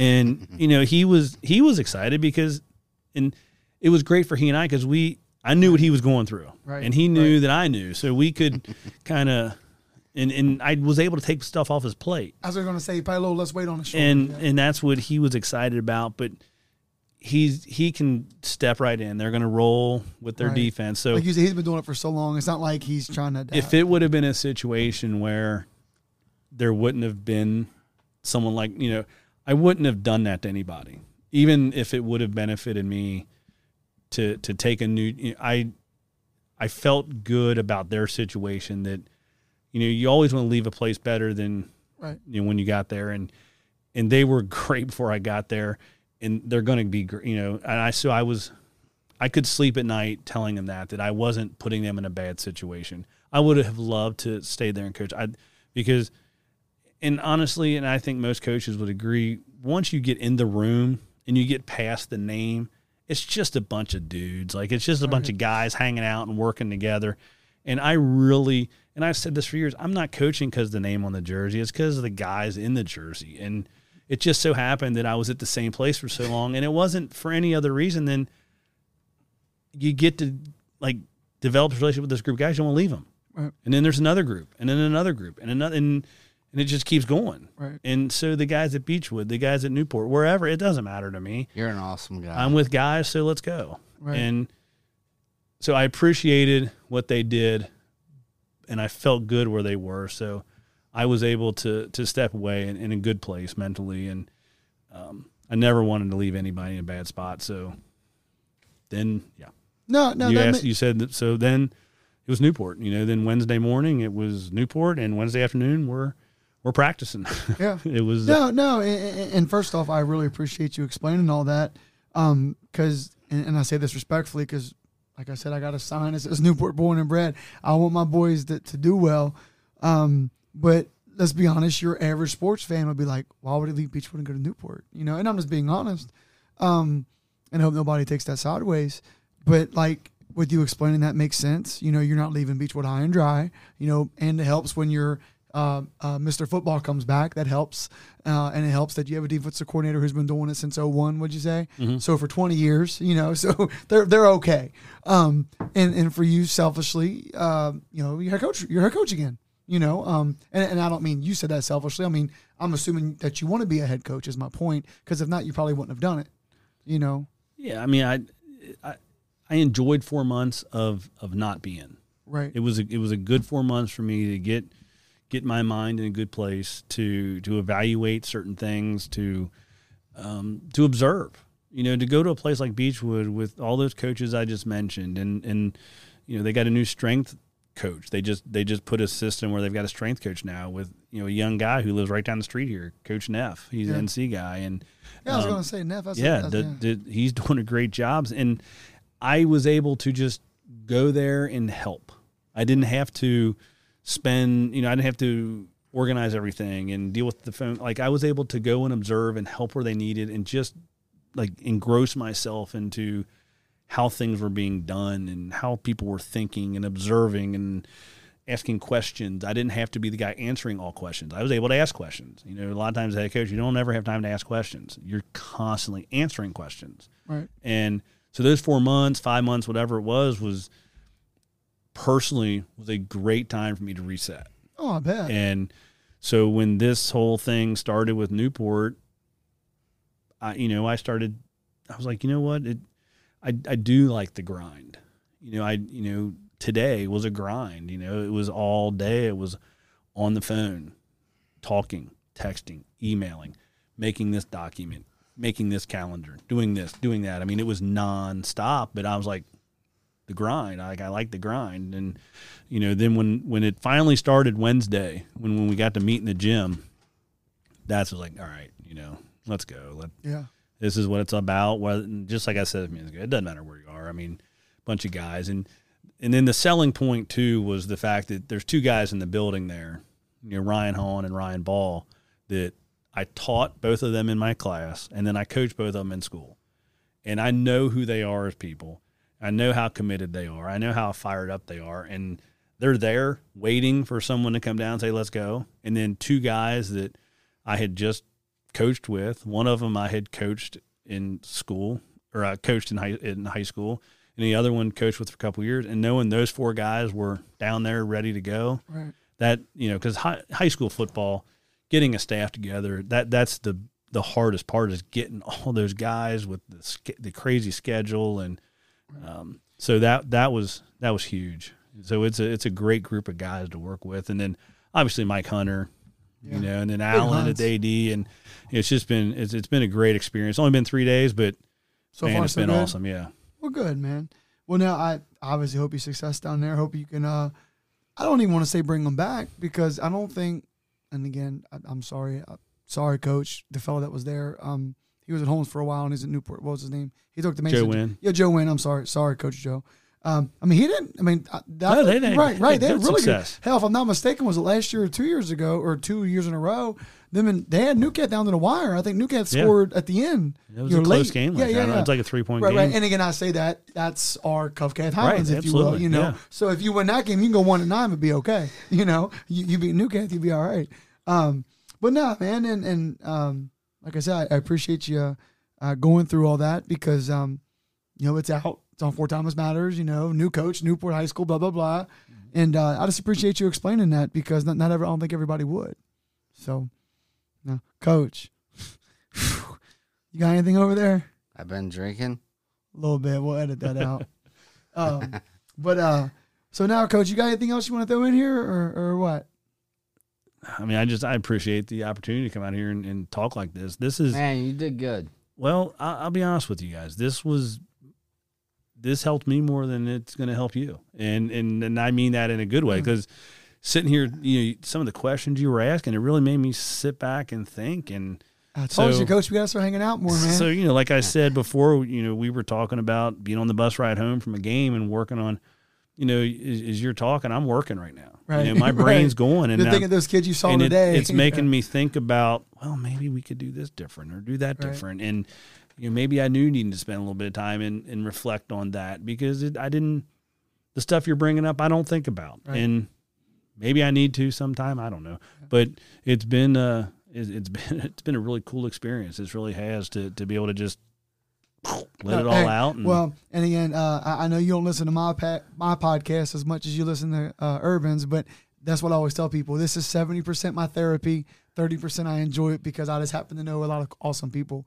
So the way you feel now is the way I feel every show. If that makes sense. Oh yeah I do. You know what I'm Yeah, saying? Like yeah. that's my therapy. You know, I think Uh, even though we've never gotten this deep before, I think we're kind of built similar. Again, we don't want to know what time it is. We want to know how the clock works. Right. You know, so I, I think we're in that same boat Is the as the wheels always turning.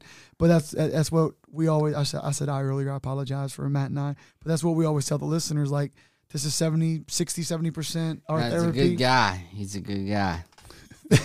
He's hammered. So, uh, but uh. but uh, but no, that's what we always tell people. Like this he is is a good guy. 60, 70 percent our therapy, 30, 40 percent we just enjoy it. So. Yeah. But anyway, we're out of here. Subscribe, download, check us out on iTunes, Spotify. Coach Bonner, thank you so much. Great experience. Thank you, man.